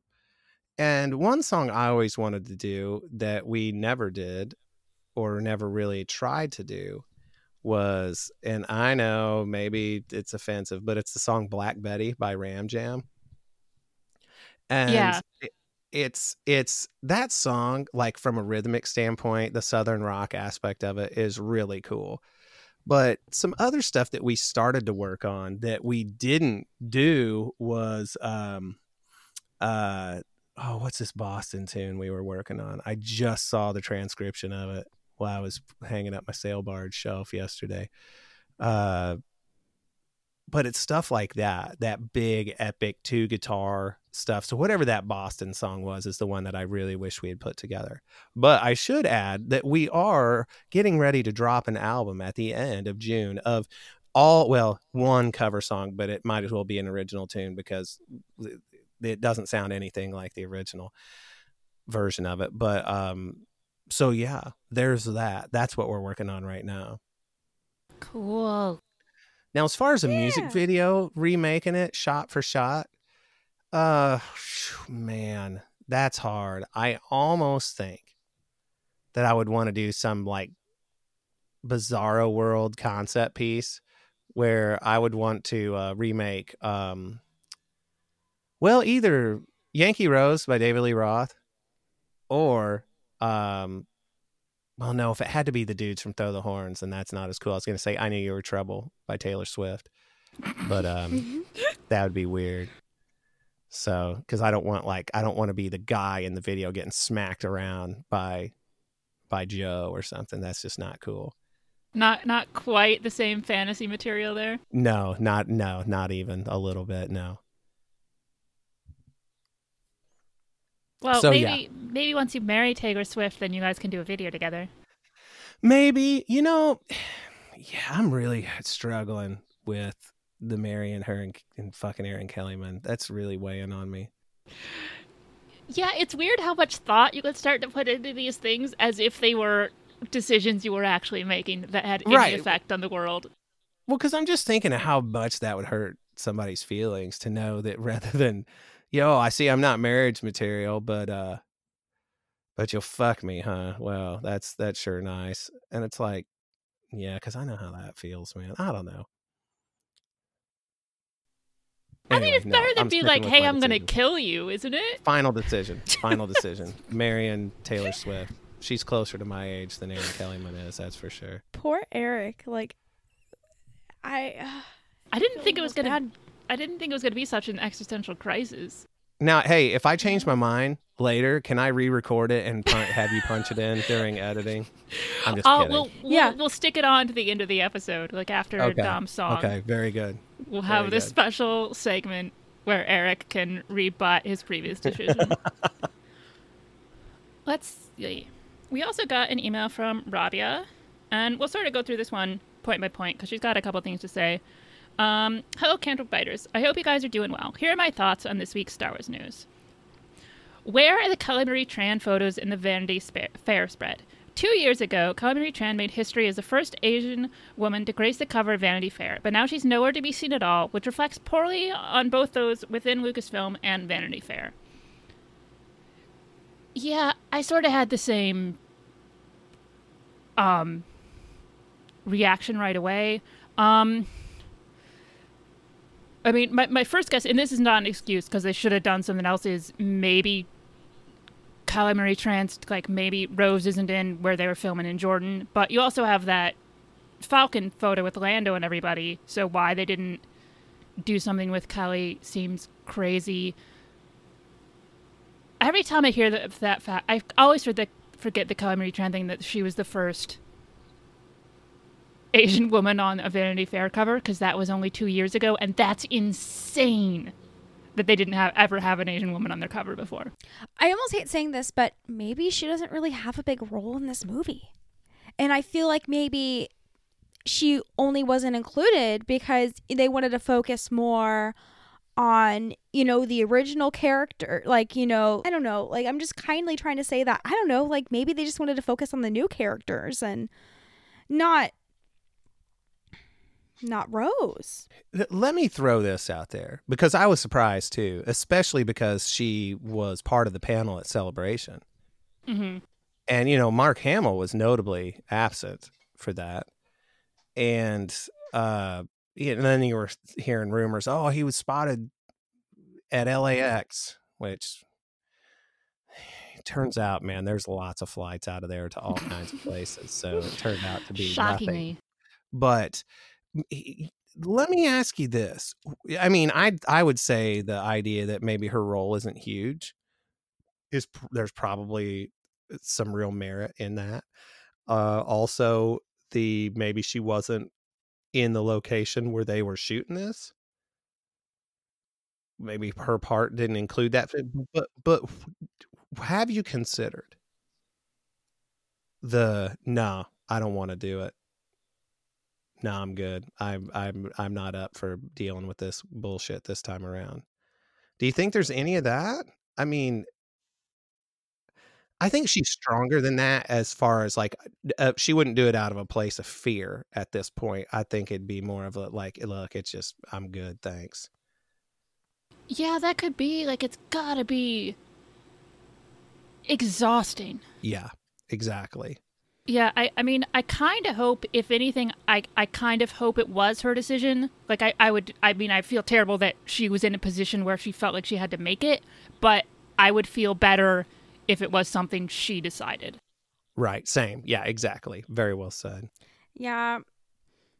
I don't know. I mean, I don't think that Lucasfilm is doing this on purpose, like not having her in this. Like, I don't think this should mean anything negative that, you know, she wasn't in this. Well, it, I mean, it does insofar as how are they not in 2019 more aware of their diversity problems? Like, I don't think it is racist to the point of, oh, we're not going to put the Asian woman in our photo shoot. Like, because we hate Asian women. I don't think it's that sort of thing, but I do think it is a. It's still a problem to not be thinking about her and to not consider putting her in. If that makes sense. It does because here's a weird line. Okay, I'll just use myself as an example because I'm the person that I'm most in tune with what my thought process is like. it had not occurred to me that there had not been an Asian woman on the cover of Vanity Fair before. And not because I don't think there should be, because I would have just assumed there would be. And so I Yeah. see her and I'm not like, oh, hey, look at this, blah, blah, blah. That never occurs to me because in my head, it's totally normal. Right. And I think that's part of the problem in and of itself is that the idea is that, oh, people don't want this.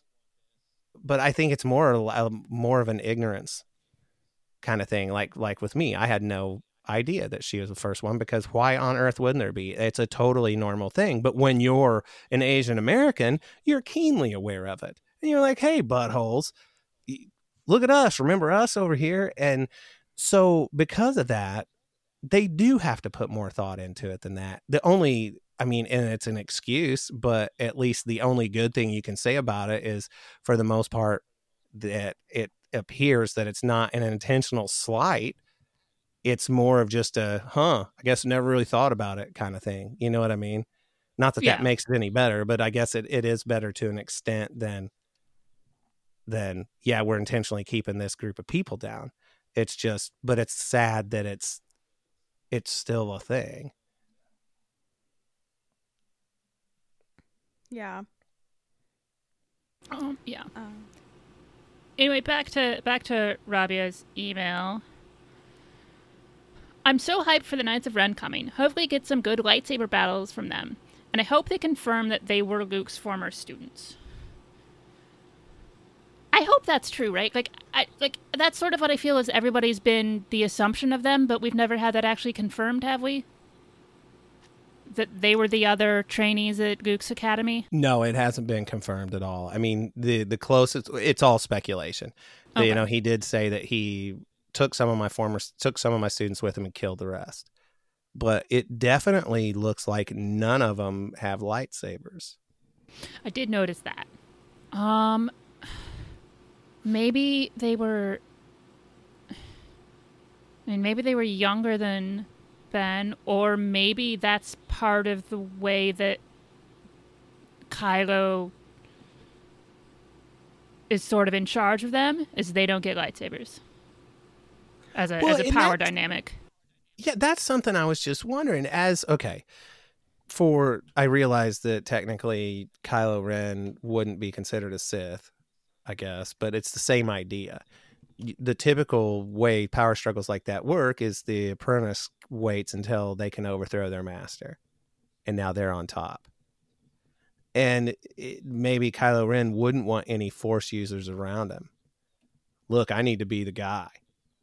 Needs to be me and so that's how he keeps them from because i would think lightsaber or no they could still kill him if they were powerful in the force so maybe none of them are force users i don't know That's a good point. Hmm. I mean, I guess well, well, hopefully we'll find out. Though there always is that voice in the back of my head that thinks it'd be hilarious if we just never find out who the Knights of Ren are. yeah, I would think that would be funny if we just never knew. Like, I don't know. I feel like because we don't really have much information about the Knights of Ren, like I just like don't care anymore. But I know I will as soon as we get like more information to them and them in trailers. But I don't know. Just I know nothing, yeah. so I don't care. It's just one of those things that fandom latched onto and was so certain was going to be so important.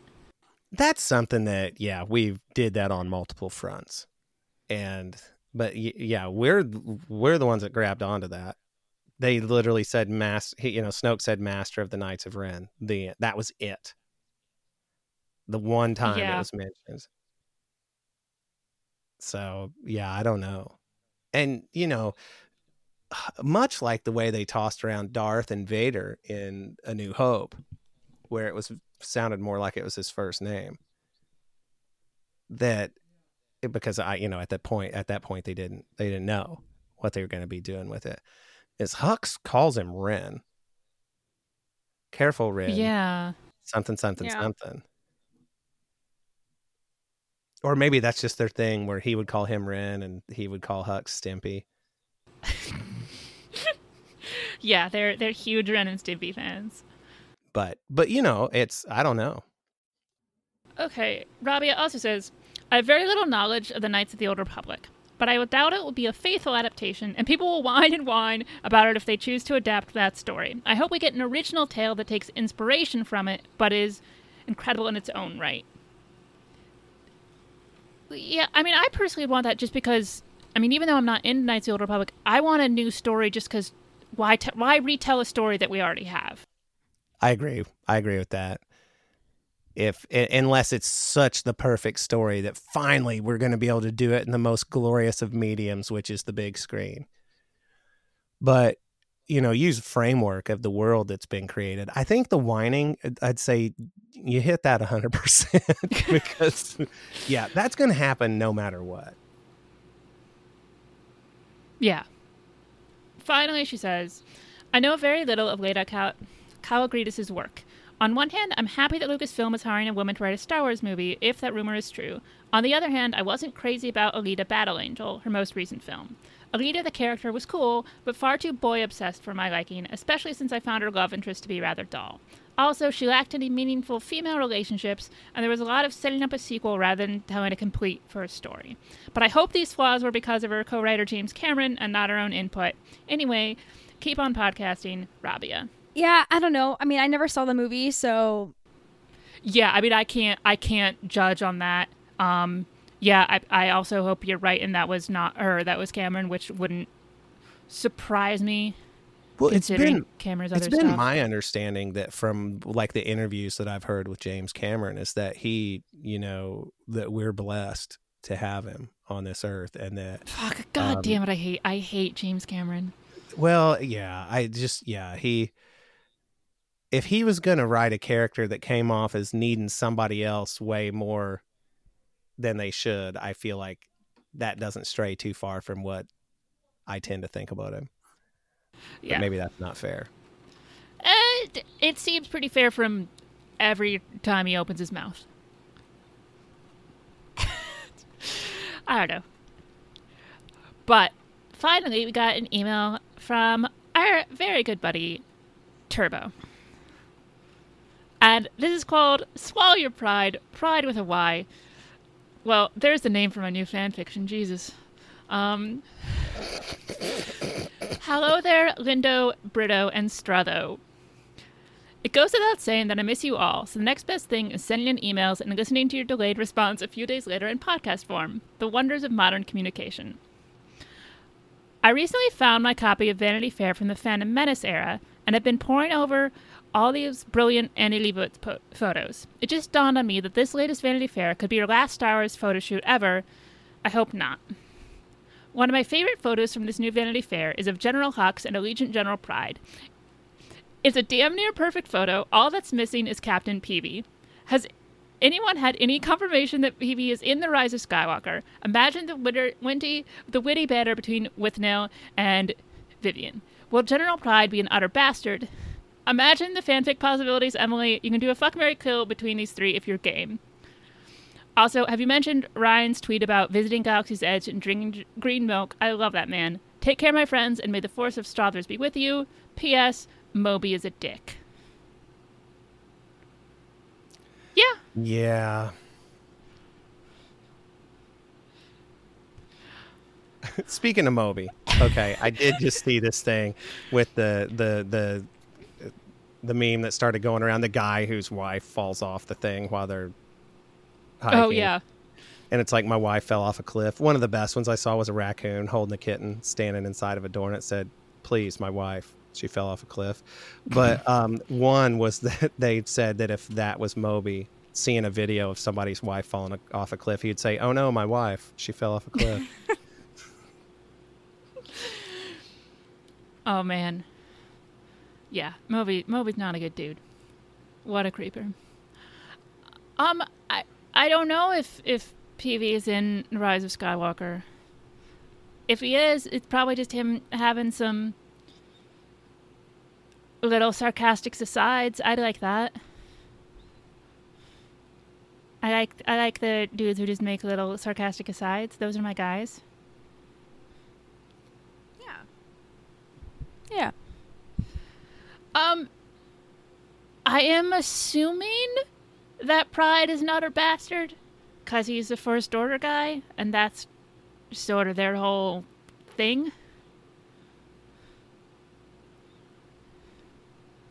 Um, and I, I, I tweeted this out, and, and I know I said earlier I'd really like to see somebody who was a in the resistance or the rebellion become an imperial or the first order. I'd also think it'd be cool if it turns out that, um, that Pryde is a, a resistance spy. Ooh, I hadn't even considered that. I don't know why. 'cause, like I was just staring at that picture because I was staring at that picture for a long time. I was thinking about this character, and that was one of the things that occurred to me because I'm just like, what would be a new take on one of these characters? And also, how are you how are you fighting a war when you have very few people left? And so I liked the idea of them getting somebody on the inside. But yeah, you know I that's really dig yeah. that. I mean that's that's not even like a, a guess at what would happen. It's just something that I think would be cool. And I can't Yeah. I can't do a fuck Mary kill with these three until we see at least a clip of Pryde talking. I need some sort of something to go. I need to know what his demeanor is before I make those life changing decisions. Because apparently, it's very important that you get them right. It well, you know, it is, and you don't want to have to go back and issue a retraction fifty episodes from now. How embarrassing. Yeah. So, Eric, Yes. thank you for coming on. Your I was happy to be on the show. Seriously, it it was an excellent, excellent uh, gift to me to be asked to be on it. technical difficulty aside. You're one of my favorite people, Yeah. just in general. Like I say, you're almost as good as elephants. But where can people hear your dulcet tones on other podcasts? You can find me weekly on my Star Wars podcast, The Bad Motivators, which drops episodes on Wednesdays where we talk about such things as what Taylor Swift song am I going to put at the end of the episode this week and who got what, our fun, fun segment where we talk about what toys and other collectibles we scored. You can also find me on The Sith List, which it stars um, Carlos Bu Arguello as he's the, the main guy and uh, a couple other dudes on there too. And uh, that's all things geek. And the only thing I know anything about is Star Wars. So here's every episode. I'll just give you a quick rundown. All right, we're going done talking about Star Wars. We're going to talk about this. Eric, have you seen this? No.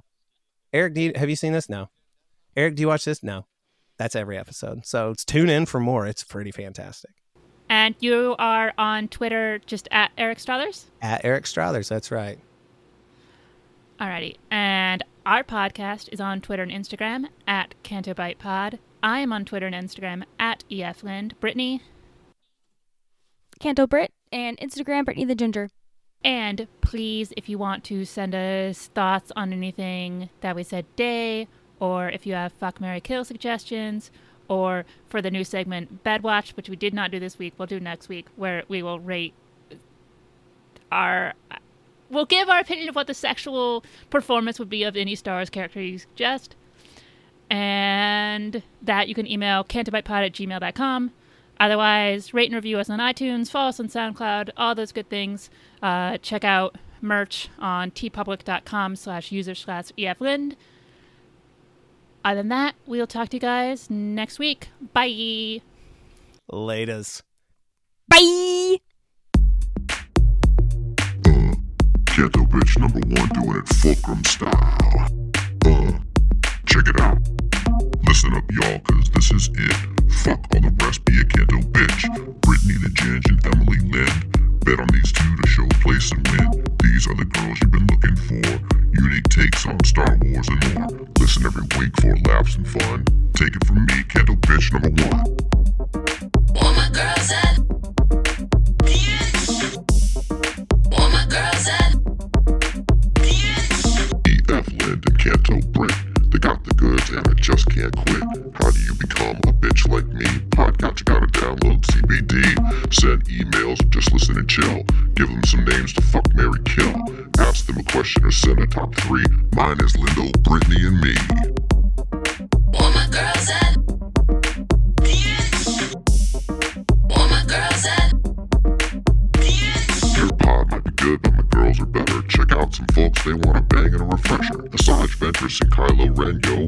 We'll have Tarkin and of course Mando. Send a shout to the porgs and to Rustin Brown. And Emily's dad straight putting it down. Every week my girls be getting it done. I should know I've been down since day one.